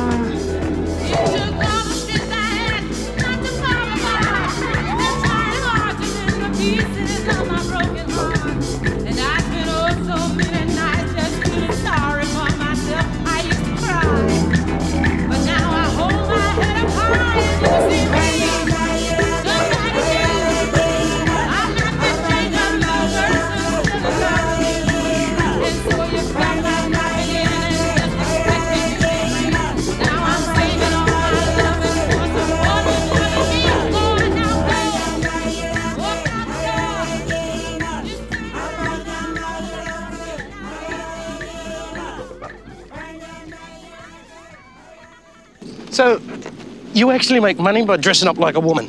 Oh, sure. You can make a fine living in a pair of heels. Why, Alan, you want a job? Alan. His name's Alan. I've been calling him Frank. Sorry, Alan. Alan. Alan. Let's talk a little bit about Adam. Uh, Guy Pearce, incredibly entertaining in this, and it's it's it's one of those characters that, be, even though they're obnoxious and rude and loud, and you should hate them, I think some people will, because he's so funny and daring. I think the daring thing helps us because yeah, like, he's a very active character, Yeah. which, considering that uh, Bernadette and uh, Anthony are relatively um, uh, passive or receptive characters, having an active, pro, Hmm. you know, proactive person helps to uh, illuminate the dynamic a little bit better. There was uh, there's one moment which caused a lot of contention for a lot of certain types of fans. Um, Adam brings out uh, a, a small bottle uh, with an object inside it floating around. Oh. That, my darling, is my most treasured possession in the whole wide world. But what is it? Well, a few years ago, I went on a pilgrimage backstage to an ABBA concert, hoping to grab an audience with Her Royal Highness Agnetha. Well, when I saw her ducking into the ladies' loo, naturally I followed her in. And after she'd finished her business, I ducked into the cubicle only to find she'd left me a little gift sitting in the toilet bowl. What are you telling me? This is an ABBA turd? and it's like a little Malteser. And uh, hang on, that's a, a, a, a what do you call them in America? A, a tiny ball of shit. I don't know. Like it's it's, it's a it's a it's a small ball of poo in what looks like a salt shaker with some water. Oh God! Like, there's a word for them. What do you eat in the in the cinema? That's um like uh crispy malt covered in chocolate, malt balls. Like Malted milk balls? oh fuck it.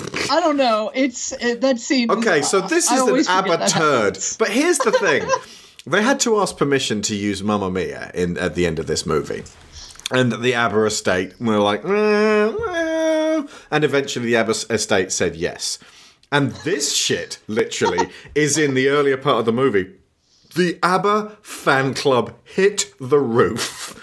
They said it was so denigrating to their, their Agnetha. From the sounds of it, it was based on real life person that the director knew who claimed that this particular artif- artifact was in fact the real deal. It's so gross and and weird and fetishistic and Bizarrely impractical as well. You wouldn't keep it underwater, it would dissolve. I'll be sick right I'm now. so sorry. I'm so sorry. I said that just as he was taking a drink. That was bad timing. And as disgusting as it is to describe it, that's a really good way of describing Adam. That he is the sort of person who'd go, ah, this is mine now. well, I mean, Adam is uh, Adam's entire. Th- okay, so Adam's growth is basically if Bernadette is the heart of the crew, and Anthony is the head because he's always overthinking, then uh, Adam is the dick. And Do you know what? I wrote down here the body, but okay, we'll go with that. I was going to say id, but the dick's fine. No, I, I, I thought exactly the same. so Cock and a he's, fork and a um, rock. he, he is he starts out the film with clearly very little like personal understanding of who he is but he has created this persona of of felicia and kind of lives it a lot. And by the end of the film like you see him like the the clothing he wears changes throughout the course of the film as he kind of grows into himself. Um they, he starts using adam more than felicia by the end of the film. And it i, I think it's like important. It that is surprisingly relevant to a lot of like life you know? I, I mean i know a lot of people who have like made fursonas and then like tried to embody them in some way to make themselves better and it was like it hit on some of those same kind of like feelings. Um but yeah adam is just a, a real bizarre character. He he i think the the reason i don't hate him is in the end he still cares about Anthony certainly, and maybe to a lesser extent Bernadette, but uh, well, definitely to a lesser extent Bernadette. But it's it's still like the three of them are very together. It is they they they have very much bonded over the course of this whole adventure, um, and he's really it's his interplays with Benji at the end Yeah. that I think really sell me on the character kind of like growing up and becoming like a more reasonable person and uh even mentioning the ABBA shit thing has like a relation to the character because it is sort of like revealed halfway through the film that he has this and he has it on him as part of an outfit on almost every scene thereafter until it, it- he's, he wears it as a bracelet. good luck charm. yeah. Um, but you, I don't remember seeing it again after they get to Alice Springs and meet Benji and meet Marion and like the whole. The, the, the, the whole thing comes full circle. The, So he the knocks that shit off. Exactly. You know, it, it took it took a long time for them to get through the persona to get to the real shit underneath. Um, and then they had to parade that around a little is- bit until they could get rid of it. Um, I mean, at least you're being eloquent with it, and, and it's a reading, and, and there's a literary feel to this. Hmm. But good God, folks. I know it's it's very crass, but it's crass in the same way that like the drag performances are crass, right? Hmm. It's very over the top, in your face, like culturally transgressive hmm. in a way that that feels weirdly at home with the movie, even if it is distasteful, shall we say? I think as well, if you look at how um, uh, Adam's growth curve as a person goes, there's also you, you can see that reflected in his performance roles and what you said before, Victoria, about the the maiden mother crone parallel, and that that Adam is, you know. The maiden in this particular trio, he is effectively at the beginning, he is Tick's apprentice. His role in their show is a backup performer. And through the uh, the the however many weeks of performances that they do at Marion's hotel, he becomes a, a an equal part of their um, uh, their trio, and then when they go back to Sydney and do the Mamma Mia performance at the end, it's much more of an equal split between Yeah. the two of them. They are dressed as Agnetha and exactly, yeah. What's her? Um, Beatrix. Bjorn. no. One of them's Bjorn, sure. I mean, I'm I sure they did can't it in some Okay, bars. uh, it's Agnetha, Bjorn, Bjelinda. I don't. Bear with us. No, no, no, yeah, no, no, so- no, no. This is School of Movies. Okay. We look things up when we don't know them. It's Bjorn and Benny, Agnetha and Anni-Frid. yeah. So Agnetha So and Agnetha and Anni-Frid. Anni-Frid, um, which is much more a, a duo, and uh, you know they they both have an equal share in this performance, rather than it being uh, Mitzi's game and uh, Felicia just being there as support. Yeah. the uh, the implication that I, I was always under the understanding that in the end it also kind of hinted that they were becoming more like partners too. Mm. Mm-hmm. Uh, especially since Benji's always like, "When are you going to get a boyfriend? Like, are you going to have a boyfriend?" And then by the end, like they are te- kind of textually partners in a lot of different ways, and they've grown much closer. And I know that was the reading back in the day when I first saw this that everybody like, "Oh no, like obviously the two of them end up together." Mm-hmm. That's cool. I, I just, that's not an interpretation that I had personally, but I can see how that no, would I, work. I had it. I, as in, I, I was like, I could understand. Like when it's when, as uh, Victoria said, it's when he's talking to Benji about that. It's almost like Adam when he cross-examines Benji is kind of like circling the airport and going. So I suppose you'll be okay with the idea that your dad's going to have a boyfriend. Mm. And Ben's like, yeah, I like Lego. And like I said, like he's not the least bit phased by it. So mm. that almost lays to rest a bit of anxiety in Adam, which suggests Adam might have been a little bit frightened about that prospect as soon as the kid was introduced. Yeah, feasibly so. I mean, it's it's quite likely that he had a little bit of hero worship going on with uh, with Mitzi anyway. Um, but um, but the the a hero that he pesters all the time. the you know, there's two of things I don't like about you, Felicia. Your face. So how about shutting both of them?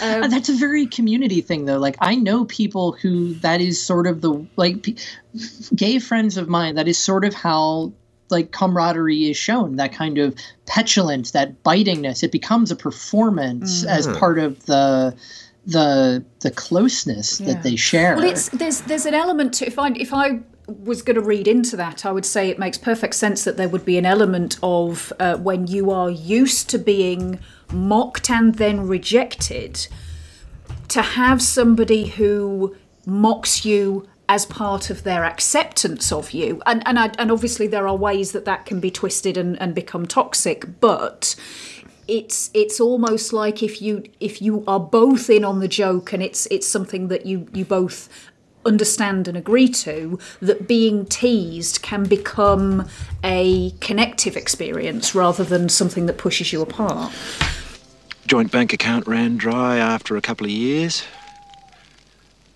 I guess I preferred her wedding ring to mine, so no drama. We swapped and called it a day. You and a woman. I mean, what did she used to do for kicks? Put a bucket on your head and swing off the handle? I often wondered why your dance card was so empty. I take it you never got a divorce then. Got any more little surprises you'd like to share with us? Haven't got any kids stashed away out there as well, have you?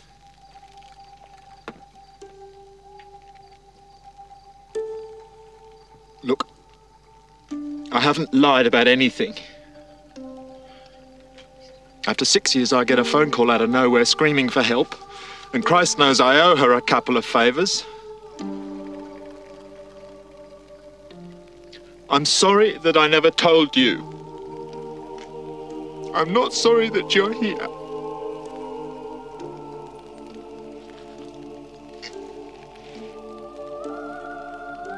Don't worry about it, Doles. I'm as jealous as all hell. But the the element of uh, Adam's conversations with Benji that I I thought um, uh, kind of fit in with the, the him and um, Anthony getting closer is also shown that well first off as you say Benji's attitude towards the potential for his dad to have a boyfriend his concern is he doesn't want his dad to be alone that's what seems to be coming through from Or specifically Benji. lonely. Exactly yeah Not from a desire to see people paired up, but to desire to see people not Good point, be yeah. lonely Yeah, for yeah. whatever their reasons. And Absolutely. he's clearly seen his mum happy with a partner Mm. and then kind of lonely without one. Mm, yeah, although having now processed that and, and got past it and Yeah. moving on. Um, but also because Anthony has now had this opportunity to address his his parental and, and paternal role with Benji, it kind of stands to reason to me that that would resolve some of his parental and paternal role with Adam. True, yeah. Yeah. Which which would then Adam's got to grow up because there's a new kid in town. Exactly. And so that opens the potential up for him to have a different kind of relationship with Adam because he's not having to be his dad anymore. And that says as much about what uh, what Anthony needed to be a dad as Adam needing a dad around. Does that Yeah. fit? It's also worth noting. I'm sorry I'm eating, folks. I've been on the um, I've been on the mic for three hours and I am fucking exhausted. I always hate it when podcasters chew, uh, eat. It, it never. It rarely happens on this show, but I had to. But when they get to the big show, the actual thing that they do, that's this big dazzling display of their most flamboyant, crazy costumes. Like they go full on, all out, like Marie Antoinette and and like these like li- lizard dragon things, and then like the whole of Sydney Opera House that they dress up as. It's it's their it's their trip across the desert. Yeah, it's, it's course, the, yeah. the the lizards that they saw that they show a bunch of times in like there's close-ups of them. They start out that number where Ah. Bernadette is the sun beating down on the um you know on the sands and like the little birds and stuff that they see. They have those bird headdresses and it's it's almost um showing their entire trip from the end of it back to where they started Going in Sydney. yeah. Sydney. Oh It- my where they god, of I love that, course. That's where they dress up as queens. Yeah. They are queens of the desert. Mm. It is. Yeah. It's a great number. See, I would love to confront the director with that and have him go, "Oh yeah, Victoria saw it. It must be true." And I love the fact as well that throughout the journey, they, they one or more of them is constantly sewing. They are making the costumes as they go. They they put in a huge amount of effort, and it, it's much like the beginning of the of the movie. You've got um, Mitzi singing and uh, "Hey lady, you lady, cursing at your life," effectively mouthing. This is their act is that they mime to music. He's doing this to a club that are just playing snooker and don't give a fuck. They don't care about this effectively bearing his soul out on stage. And that they end up just sort of like, you know, shouting bullshit at her. And then uh, um, effectively, Felicia comes out to defend her. You know, the, uh, you know, Oh, that was fucking charming, you gallus pack of dickheads. What was that? Show us your pig bits. No, I don't think I will. Now, you know why this microphone has such a long cord? So it's easily retrieved after I've shoved it up your ass. So, like, it, we start with Tick effectively casting pearls before swine, and we end with this amazing show, which I was going to say at the beginning is basically just just the most astonishing costumes you've ever seen, and Guy Pearce's cheekbones. Because my God, those cheekbones! You could scrub laundry on those. I, I am just going to say this um, because of late I have abandoned all pretense of keeping thirst out of this show. Um, Guy Pearce in that emu outfit with the blue and black two tone lipstick and the, the feathery hair. Oh my God. I'm right there with you, darling. Yeah, yeah. I mean, they they, they do. Uh, the the director did explicitly say that he was point blank told by his costume designer that he had to hire Guy Pearce because they needed some eye candy. Yeah. Which you'd feel bad for poor Terence Stamp and uh, Hugo Weaving there, but yeah, basically Guy Pearce pulls off a lot of these costumes extremely well. Hugo Weaving looks absolutely fierce in several of the scenes. Totally too. My does, God. yeah. Especially that green dress that I mentioned before, which actually is It's a green Tick's dress. colour. Mm, looks really good on it. Okay, Yeah. anyway. Oh, Tuckers girls. What's my jaw? Careful with my head. Aren't we fabulous? Ladies and gentlemen, Lasseter's Casino Alice Springs presents Miss Mitzi Del Bra, Miss Felicia Jolly Goodfellow, and Miss Bernadette Bassenger, the sisters of the Simpson Desert.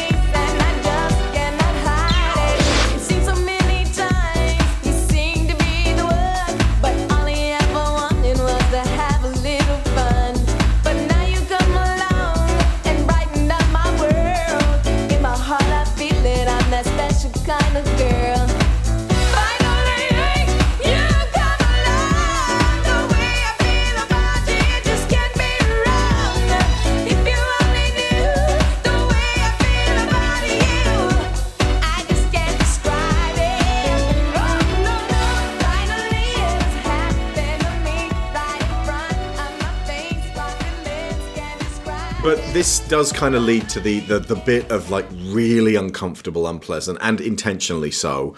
Uh, moment of the movie, which we've already referenced, which is when they're in Coober Pedy, this like shithole backwater, like even worse than uh, the place that Bob came from, um, locked in the uh, bus so that he can't cause a scene. Um, Adam breaks out, takes drugs so that he's um, like because he just wants to have a party and he doesn't care how. And um, it's not even really all that relevant, but basically it does indicate that he's maybe not in, in total control. of He's. I. I would. I would say. Looking at this from the perspective of a 42 year old woman who just wants to put the poor boy in a blanket and wrap him up and keep him Mhm. safe, um, he's stimulation seeking at this point. He's Yeah. bored. There's there's something going on in his head that is he needs something to happen. and at least he needs a large amount of attention. Mm-hmm. Uh, and then you know dresses up as a woman, go you know wanders around the town, finds some dudes who are drinking outside. And as a woman, approaches them to see if uh, he can maybe cause a reaction with uh, any of them. Trigger warning for hateful assault. Spin forwards two minutes if you need to. You mean to stare? We don't usually get women down here. Oh. So what do women do around here besides watching videos? Who's going to show me the sights? Be my pleasure. Oh. So how about it? Well, I suppose a fuck's now out of the question. Come on, boys! Who wants to see my map of Tasmania? Okay, fellas. Let's not forget how to treat a lady. You fucking freak! Hold him down. Spread his legs. No, please. Craig, stop! Stop! What the fuck do you think you're doing? You mean you do know this cocksucker? Get off it, you mongrel! He's joking, okay? Now you leave a little bugger alone. Get out of there, Bob. How now, Frank? Put the faggot down and get the fuck out of there, Bob, or you'll be next. Frank! Get out of there! Stop flexing your muscles, you big pile of budgie turd. I'm sure your mates will be much more impressed if you just go back to the pub and fuck a couple of pigs on the bar. Bernadette, please. Bernadette? Well, I'll be darned. The whole circus is in town. Well, I suppose you want to fuck too, do you? Come on, Bernadette. Come and fuck me. That's it. Fuck me.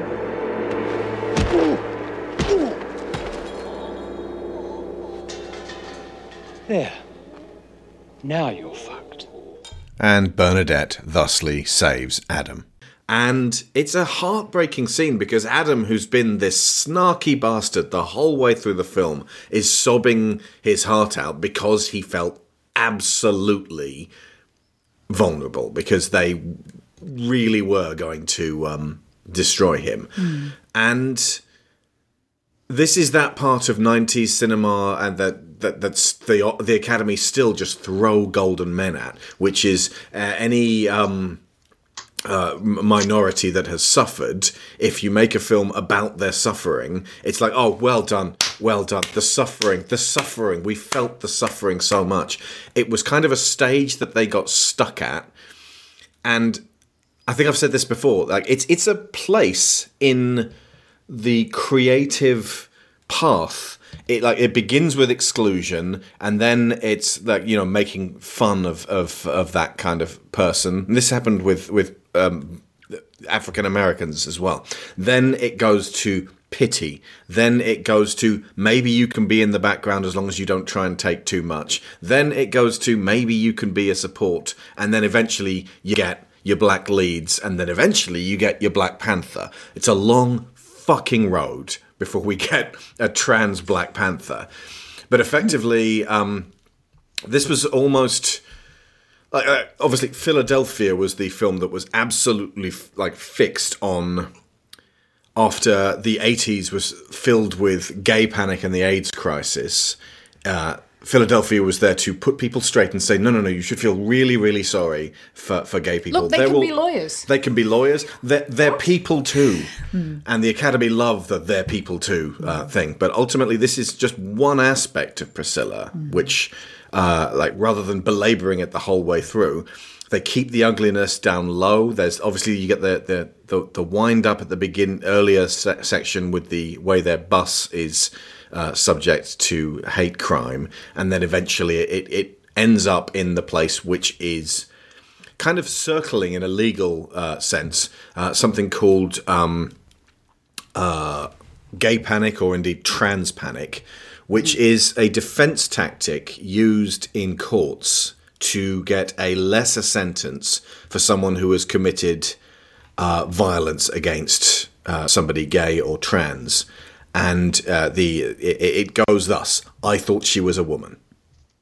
And then when I found out she was not, I was suddenly afflicted with frenzied madness, and I, well, I, I, I don't need to go into too much, too much detail, but ultimately it's a, a means of excusing the severity of the crime uh, by saying, "Well, wouldn't you, Your Honor?"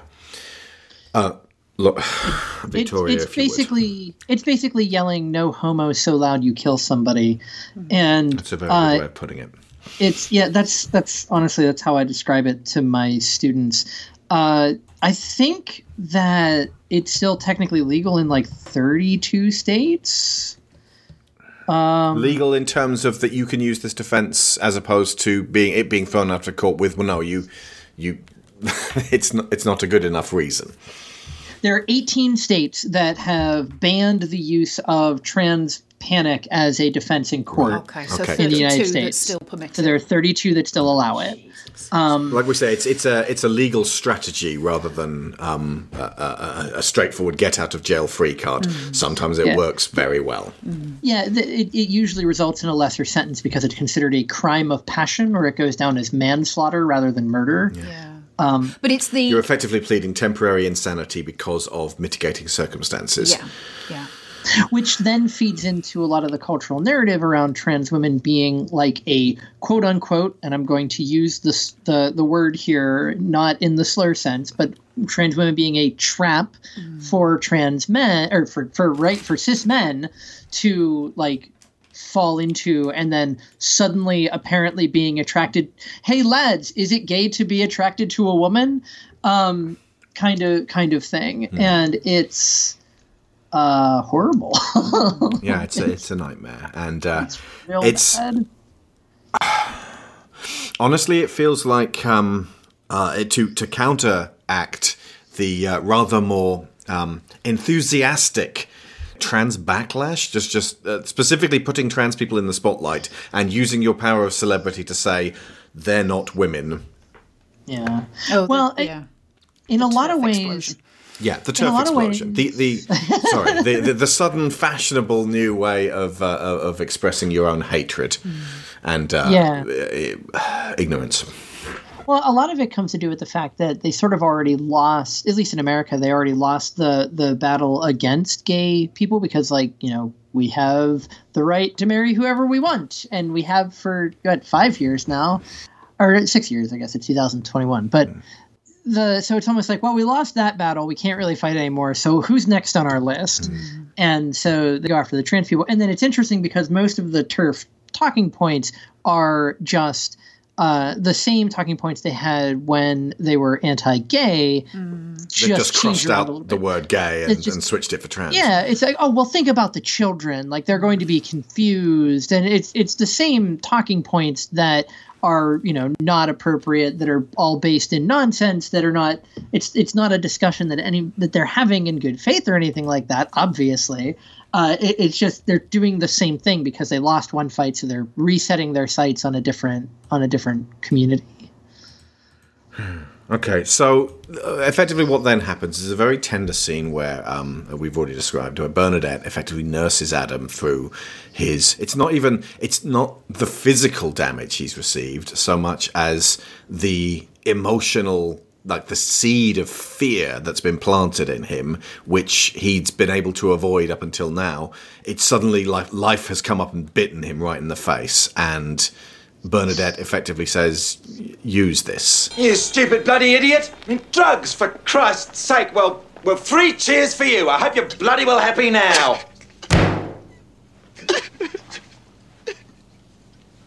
It's funny. We all sit around mindlessly slagging off that vile stinkhole of a city. But in its own strange way, it takes care of us. I don't know if that ugly wall of suburbia has been put there to stop them getting in or us getting out. Come on. Don't let it drag you down. Let it toughen you up. I can only fight because I've learned to. Being a man one day and a woman the next is not an easy thing to do. It's sweet and sad and feels honest. Um, it is absolutely worth noting here. We haven't said it at all the whole way through. It- you know, one of the first things that should should strike you if you're watching this now is wow, Bernadette should definitely be portrayed by a trans woman actor. Yeah, yeah. I- given the time, like I totally know, like I, I understand like why they went the way they did, and Terence Stamp does, like I said before, a shockingly authentic job of portraying the character.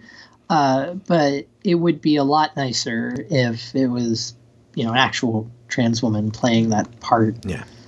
And I suppose that you can uh, plead that it is one of the first movies to actually be a drama that features a trans woman in it as a uh, core character.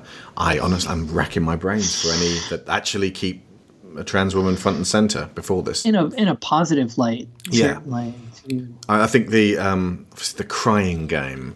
Uh, I uh, that that is well, I mean, I mean, if you think about it, most of the depictions of queer individuals in, in film and most media is in villainous roles. I mean, like Ursula from The Little Mermaid was specifically modeled after Divine, Divine, yeah. was a yeah. So uh, there's there's all of that, you know, the the queer coded villain. See, I like to be a villain coded queer. It's a little different. but, um, Um, but yeah, there's also uh, Thomas Harris didn't do the trans community any particular favors by going, "Hey, hey, this guy Buffalo Bill and his woman suit," just to just to really make it feel like uh, the the sense that there was an insidiousness behind. Uh, Yeah. uh, the, the the trans experience that, that that you you wanted to the only way to become women would be to murder women and steal their skin. Cheers for that. Thanks, Tommy. when in reality, all it takes to be a woman is to wear a dress and have men ignore you. So uh, Um, you know, the, the the day I knew that I had truly made it was when I made a point in a meeting and there was dead silence, and then one of my male colleagues said the exact same thing, and everybody said it was a good idea, and I just said, "I have made it. I have, I have definitely, definitely made it." And that sounds like a joke. No, it is a joke, but it's actually happened. Totally what you mean. Oh my god. Oh, good time. So let's let's end on some high notes because, like, after this moment, like I, I, as we said, Adam kind of tones it down a little bit, and they uh, they move on to the, the Alice Springs place and the gig and that amazing show. And as we said, Bob gets closer to. He's kind of courting. Uh, Bernadette, like a gentleman, like he'll turn up with flowers, and and the fact that he's like, oh yeah, yeah, Ripper, like he he still seems a bit like Crocodile Dundee in, in the way he's doing that, but Well, he's he- also a gentleman, and Yeah, he'll, it, it's it, it seems as though sort of if nothing else, there is a an obvious growing awareness. Is that the right word for it with Bob? So like occasionally he will refer to them as a group as blokes, and then he will correct himself um, and and things like that. But the the relationship between the two of them is definitely blossoming at this point and he keeps bringing her flowers just to make the point but this this final section what i really love about it is the way it it shows their development as characters by their interacting and relating with other people outside their core group. So you've got um, Bob connecting with Bernadette, and that shows you how Bernadette's changed as a person over the course of the journey. You've got Adam interacting with Benji and how much of an impact that has on him, and, and how it's um, a, how his view of the world has started to shift, and his view of himself particularly. Um, and then you've got uh, Tick connecting with Marion, his I can't even say ex-wife because they're not divorced, are they? His No, um, his no, estranged wife. yeah. And one thing I really, really love, and I, I've got to say, I like Marion a lot as a character. I think she's great, um, albeit that we only see her very briefly. And um, honestly, out of all of them, I think Tick is probably the character that I identify with the most. But his his reaction and her reaction when they see each other in the bar for the first time is so lovely because it's like this this couple who were married at one point and aren't any or aren't together anymore and the the reasons for that go way beyond them falling out of love or anything like that it just they just feel like people who at one point were best friends and they cannot see each other for years and just pick up that sense of being best friends again back from where it dropped. And I Mhm. love that. I love that so much. And uh, Hugo Weaving, we haven't really talked him up that much in this film. He has an incredibly expressive face. I mean, you, you kind of think of him as Agent Smith with this like slab of a face and like like one eyebrow raises, and that's as much emotion as you're going to get. And maybe he'll go "Er," and bare his teeth. And then you think Elrond, where he's like, "I was there the day the courage of men failed." So why didn't you, uh, you know, rugby tackle him and uh, throw him into the, the fires of Oh, I Mount Doom? couldn't possibly. Oh, right. So, so you were there the day the courage of elves failed as well. Okay. See, I, I just like to think that uh, see, Elrond is telling that story, and Not so it's job. a flashback that is unreliable. So I just assume he's wearing the flip flop dress, Nice. and just can't move that. Uh, and Terence Stamp faints behind it. so, but yeah, no, his face, he's got this like. uh, Whenever he's feeling anxious, he just has this kind of "Ah," look on his face. But whenever he's having fun, it sort of changes, and he he's not like Guy Pearce is clearly conventionally handsome in sort of this st- stunning model way, but uh, um, Hugo Weaving has this really like f- a, a great physicality to the way he performs, and uh, yeah, he he's kind of a, a, a stabilizing rock. Two other things that we uh, haven't mentioned: the silver shoe scene is one of the most gorgeous pieces of cinematography I've ever seen. It's really simple. It's not when I describe it, but. Uh, like halfway through the movie, for no reason aside from he wanted to do it, Adam gets up on the roof of the bus while they're driving along the dirt road in the middle of the desert, dressed all in silver, in this uh, and sitting in this giant silver shoe, lip syncing along to opera with this flowing silver scarf going out behind him. And it is one of the most astonishingly beautiful shots. And I'd, I'd say it's it's almost worth getting this in HD just for that. Yeah, and I- those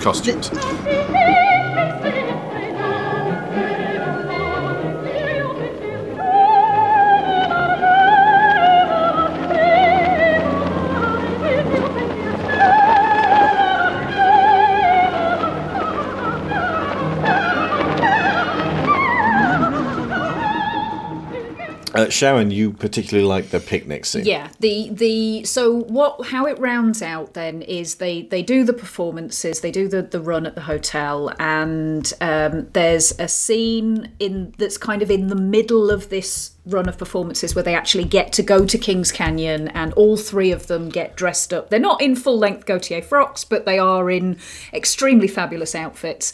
Um, they're not wearing heels, as I noticed and pointed out because fall you immediately. climb that in heels. They are all wearing relatively sensible shoes. I mean, you could have brought, heels up there with you in yeah, your backpack change into when you get there. or your handbag. But so they climb Kings Canyon, then you get this sort of helicopter shot of the three of them stood at the top of the Hmm. rock, and it, it just looks wonderful. But the and it's a right, let's go home situation bit as well. yeah, yeah. Um, and then the uh, what's what's kind of led up to this is the the family group of them, which now consists of Bernadette and Bob. Uh, Tick and Marion, and oh, Marion gets this fantastic line as well when when they're back in the hotel, where um, Tick's talking about all of the things that he assumed would be would go badly when he got here, and she's just like, "Assumption is the mother of all fuck ups." I love that line. I kept that line. I have used that line repeatedly throughout. She's very life. I love it. earthy. She is, yeah.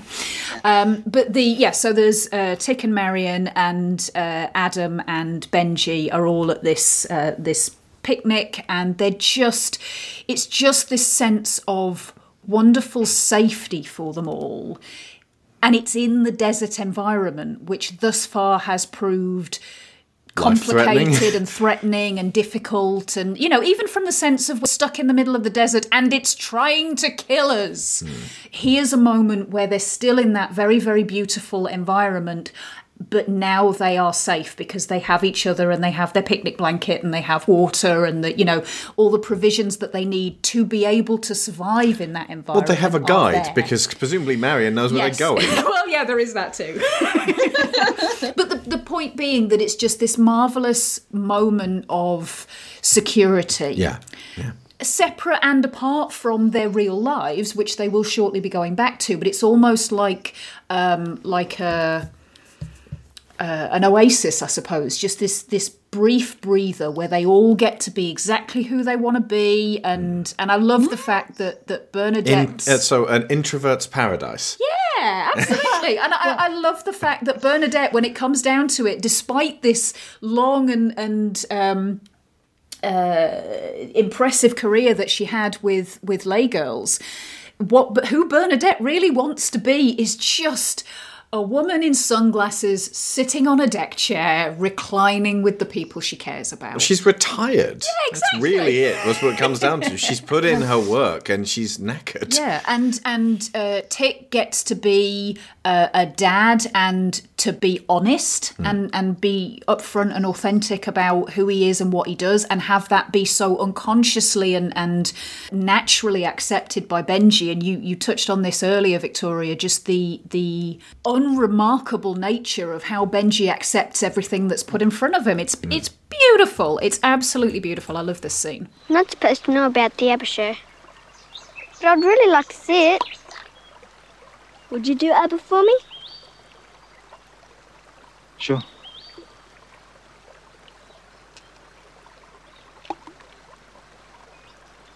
You know what I am, don't you? Mum says you're the best in the business. Uh, well, your mother was always prone to exaggeration. Will you have a boyfriend when we get back to Sydney?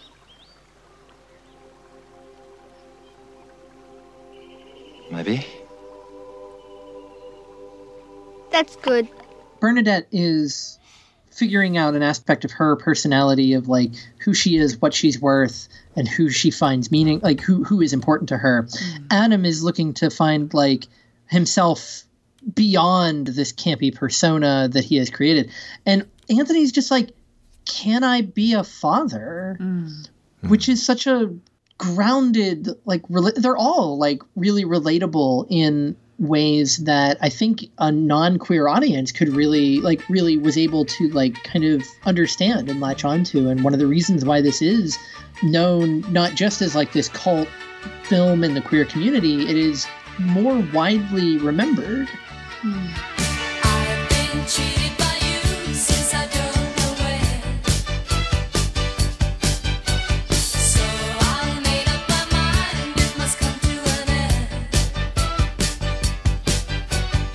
School of Movies is funded by Patreon, and our $15 sponsors get credit every episode. So, thank you to Aaron Lecluse, Abel Savard, Alex Outridge, Angus Lee, Benjamin Hoffer, Brian Novak, Cassandra Newman, Chris Finnick, Christopher Wolf, Kieran Datchler, Connor Kennedy, Dan Mayer, Daniel Salguero, Dan Hepner, Dave Hickman, David Shealy, Duran Barnett, Evan Jankowski, Finbar Nicole, Frankie Punzi, Neil before Greg Downing, Jameis Enroy, Jesse Ferguson, Joe Gasiga, Joe Crow, Joel Robinson, Johan Clayson, Joseph Clark, Kat Isman, Kevin Verhey. Hey, he's the fella who sponsored this episode. Lorraine Chisham, Mark Lutch, Matthew A. Seabird, Matthew Webb, Michael Haskell, Scott Jacobs, Sarah Montgomery, Tim Rosensky, Timothy Green, Toby Jungius, Tom Painter, Trey Contreras, and Valencia Burns.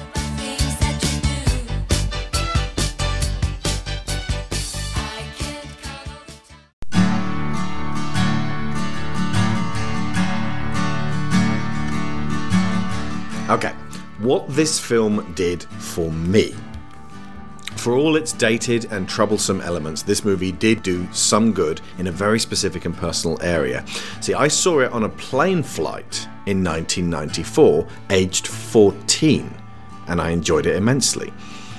Bear in mind, in the 90s, the LGBTQ scene in regular entertainment amounted to stories of disease and pain and tragedy, like the aforementioned Philadelphia, urging straight people to see gay people as people, or quote unquote gay was the punchline to 10,000 sitcom gags. It was just a really easy setup payoff, especially straight men being confused for being gay, which would always leave the audience howling. Like a straight man would do something, and then someone else would look at them in a kind of a huh way. Any of the rest of you guys think that when you first met me? I did. Yeah, I think so. Yeah. Not me. No, no, no, me neither. Although, uh, you know, back in college, uh, Susan Salador did. You're kidding. Did you tell her I wasn't? No. No, it's just because uh, I, I kind of wanted to go out with her too. So uh, I told her actually you were seeing uh, Bernie Spellman, who, uh, who also liked her. So. What I got to see here, age 14, was Bernadette's pain and loss early on. And then her irritation, her sense of humour, her tiredness, her anger, wrath, fortitude, bravery, nurturing nature, vulnerability, melancholy, and eventually hope for the future in a relationship. In other words, this film delivered a multi layered, multi textured performance, and although she should, by all rights, have been played by a trans woman actor, I was able to fully empathise with her at a young and tender age. Bear in mind again that at this time, anything that was bad in school was dubbed gay. Anybody strange was gay. I was called gay over and over and over again. Bums were shoved against the wall in case of sudden, frenzied gay groping, which these idiot boys entertained that homosexuality entailed. Like, homosexuality is like some weird sex frenzy for the same gender as you. I was not in an environment that fostered empathy for gay people, but this film took me on a journey with them. Tick's constant worry, but also his sense of humour, Adam's over the top flamboyance, which even I could see at that young age was a front to keep himself defended at all times, the excellent script, which it does have, written by the director and impeccably delivered by everyone. Do you think an old queen's capable of raising a child? What happens if they turn out like Adam? You stuff them back in and ask for a refund. Stupid little shit. I dread to think what he's up to. The horrible reactions of the rotten people that they meet, the kind, accepting reactions of the decent folk, effectively saying, be like these people, don't be like these people. And finally, Benji's childlike, immediate acceptance, having never been taught to hate and fear homosexuality, despite all of his father's worries. All of this helped me to finish the film resolving to be as accepting as I could possibly be for the rest of my life. It's an outlook which has helped me maintain kindness and strike up lasting friendships and understand a few challenging things about myself. And when our daughter Lyra came to us to announce that she was non binary recently, and that her preferred name was now Willow, and her preferred pronoun was now they, it was not unexpected, and while it's taken some getting used to, and I keep slipping up and using the name that they have gone by for 12 years with us, I continue to try my best to give them a world where they feel as entirely accepted as if they were a cisgender heterosexual girl.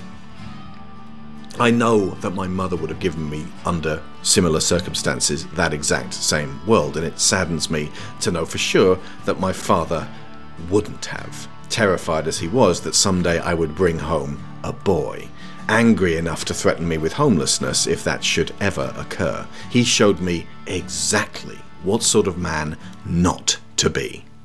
I make sure Willow knows that they have both of our undying support, and they continue to be one of the kindest people that I know. And that was what this weird, uneven, beautiful, creaky, flawed, occasionally very crass and shitty, but ultimately acceptance focused movie achieved, which I think is exactly what its creators were after. Before we go, where can people find the work you're proudest of, Victoria? Oh gosh, the work I'm proudest of these days is just getting vaccines into people's arms. But uh, Can you put it on as, uh, video and stick that on YouTube? I, I, I my, my, my favorite thing now is to send a selfie of myself with like the the reflective vest and the mask and everything in the clinic, and to people and just subtitling it "shot, shot, shots." um, but um, but yeah, no, I this podcast being on here to help you navigate these deserts of queer confusion is uh, and and sometimes uh, very rarely well maybe only the once with the monster fucking with uh with, with the Guillermo del Toro season. But um I'm uh, always eternally grateful to be on the show. So any of the podcasts that I've been on, I can definitely recommend. I think the Wonder Woman 84 one worked out really well. A lot of examples of make it gayer cowards. Um, and uh, I know you, you said just, you, you, you're referring to specifically the two of you, but Willow referred to me once as Auntie Victoria, and for that I would go to hell and back for them. So, uh, I know it's a distance, but I'm always here for supporting all all all three plus indie of you, if there's any way I can ever do it. So, I was so grateful to be invited onto the podcast for this show, and I, as I always am. So, yeah. Well, it's been a journey and a ride, and uh, I, I, I think we did better than than anyone could really expect from from such a, a, a higgledy piggledy, trying its best um, movie. But uh, thank you both so so much for coming on this journey. We'll be back next week with another commission. I'm thinking it's going to be Grease. Until then, I've been Alex Shaw, I've been Sharon Shaw. and school's out. That's not a school. I'll say you played He Schooly keeps Spoonie before. throwing me by doing accents for this bit. Every time. Gotta keep them guessing. Sometimes the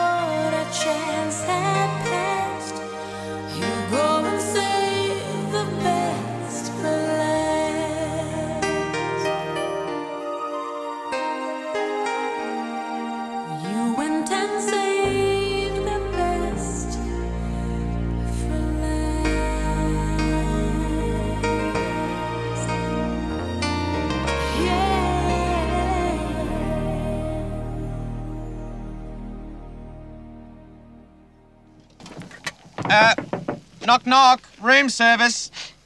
Can't you read the sign? Do not disturb. Please come back in the morning. Oh, ha ha, girls, open the door.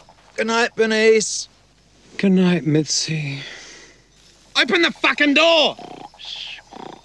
Okay, if you don't open the door, I'm gonna sing.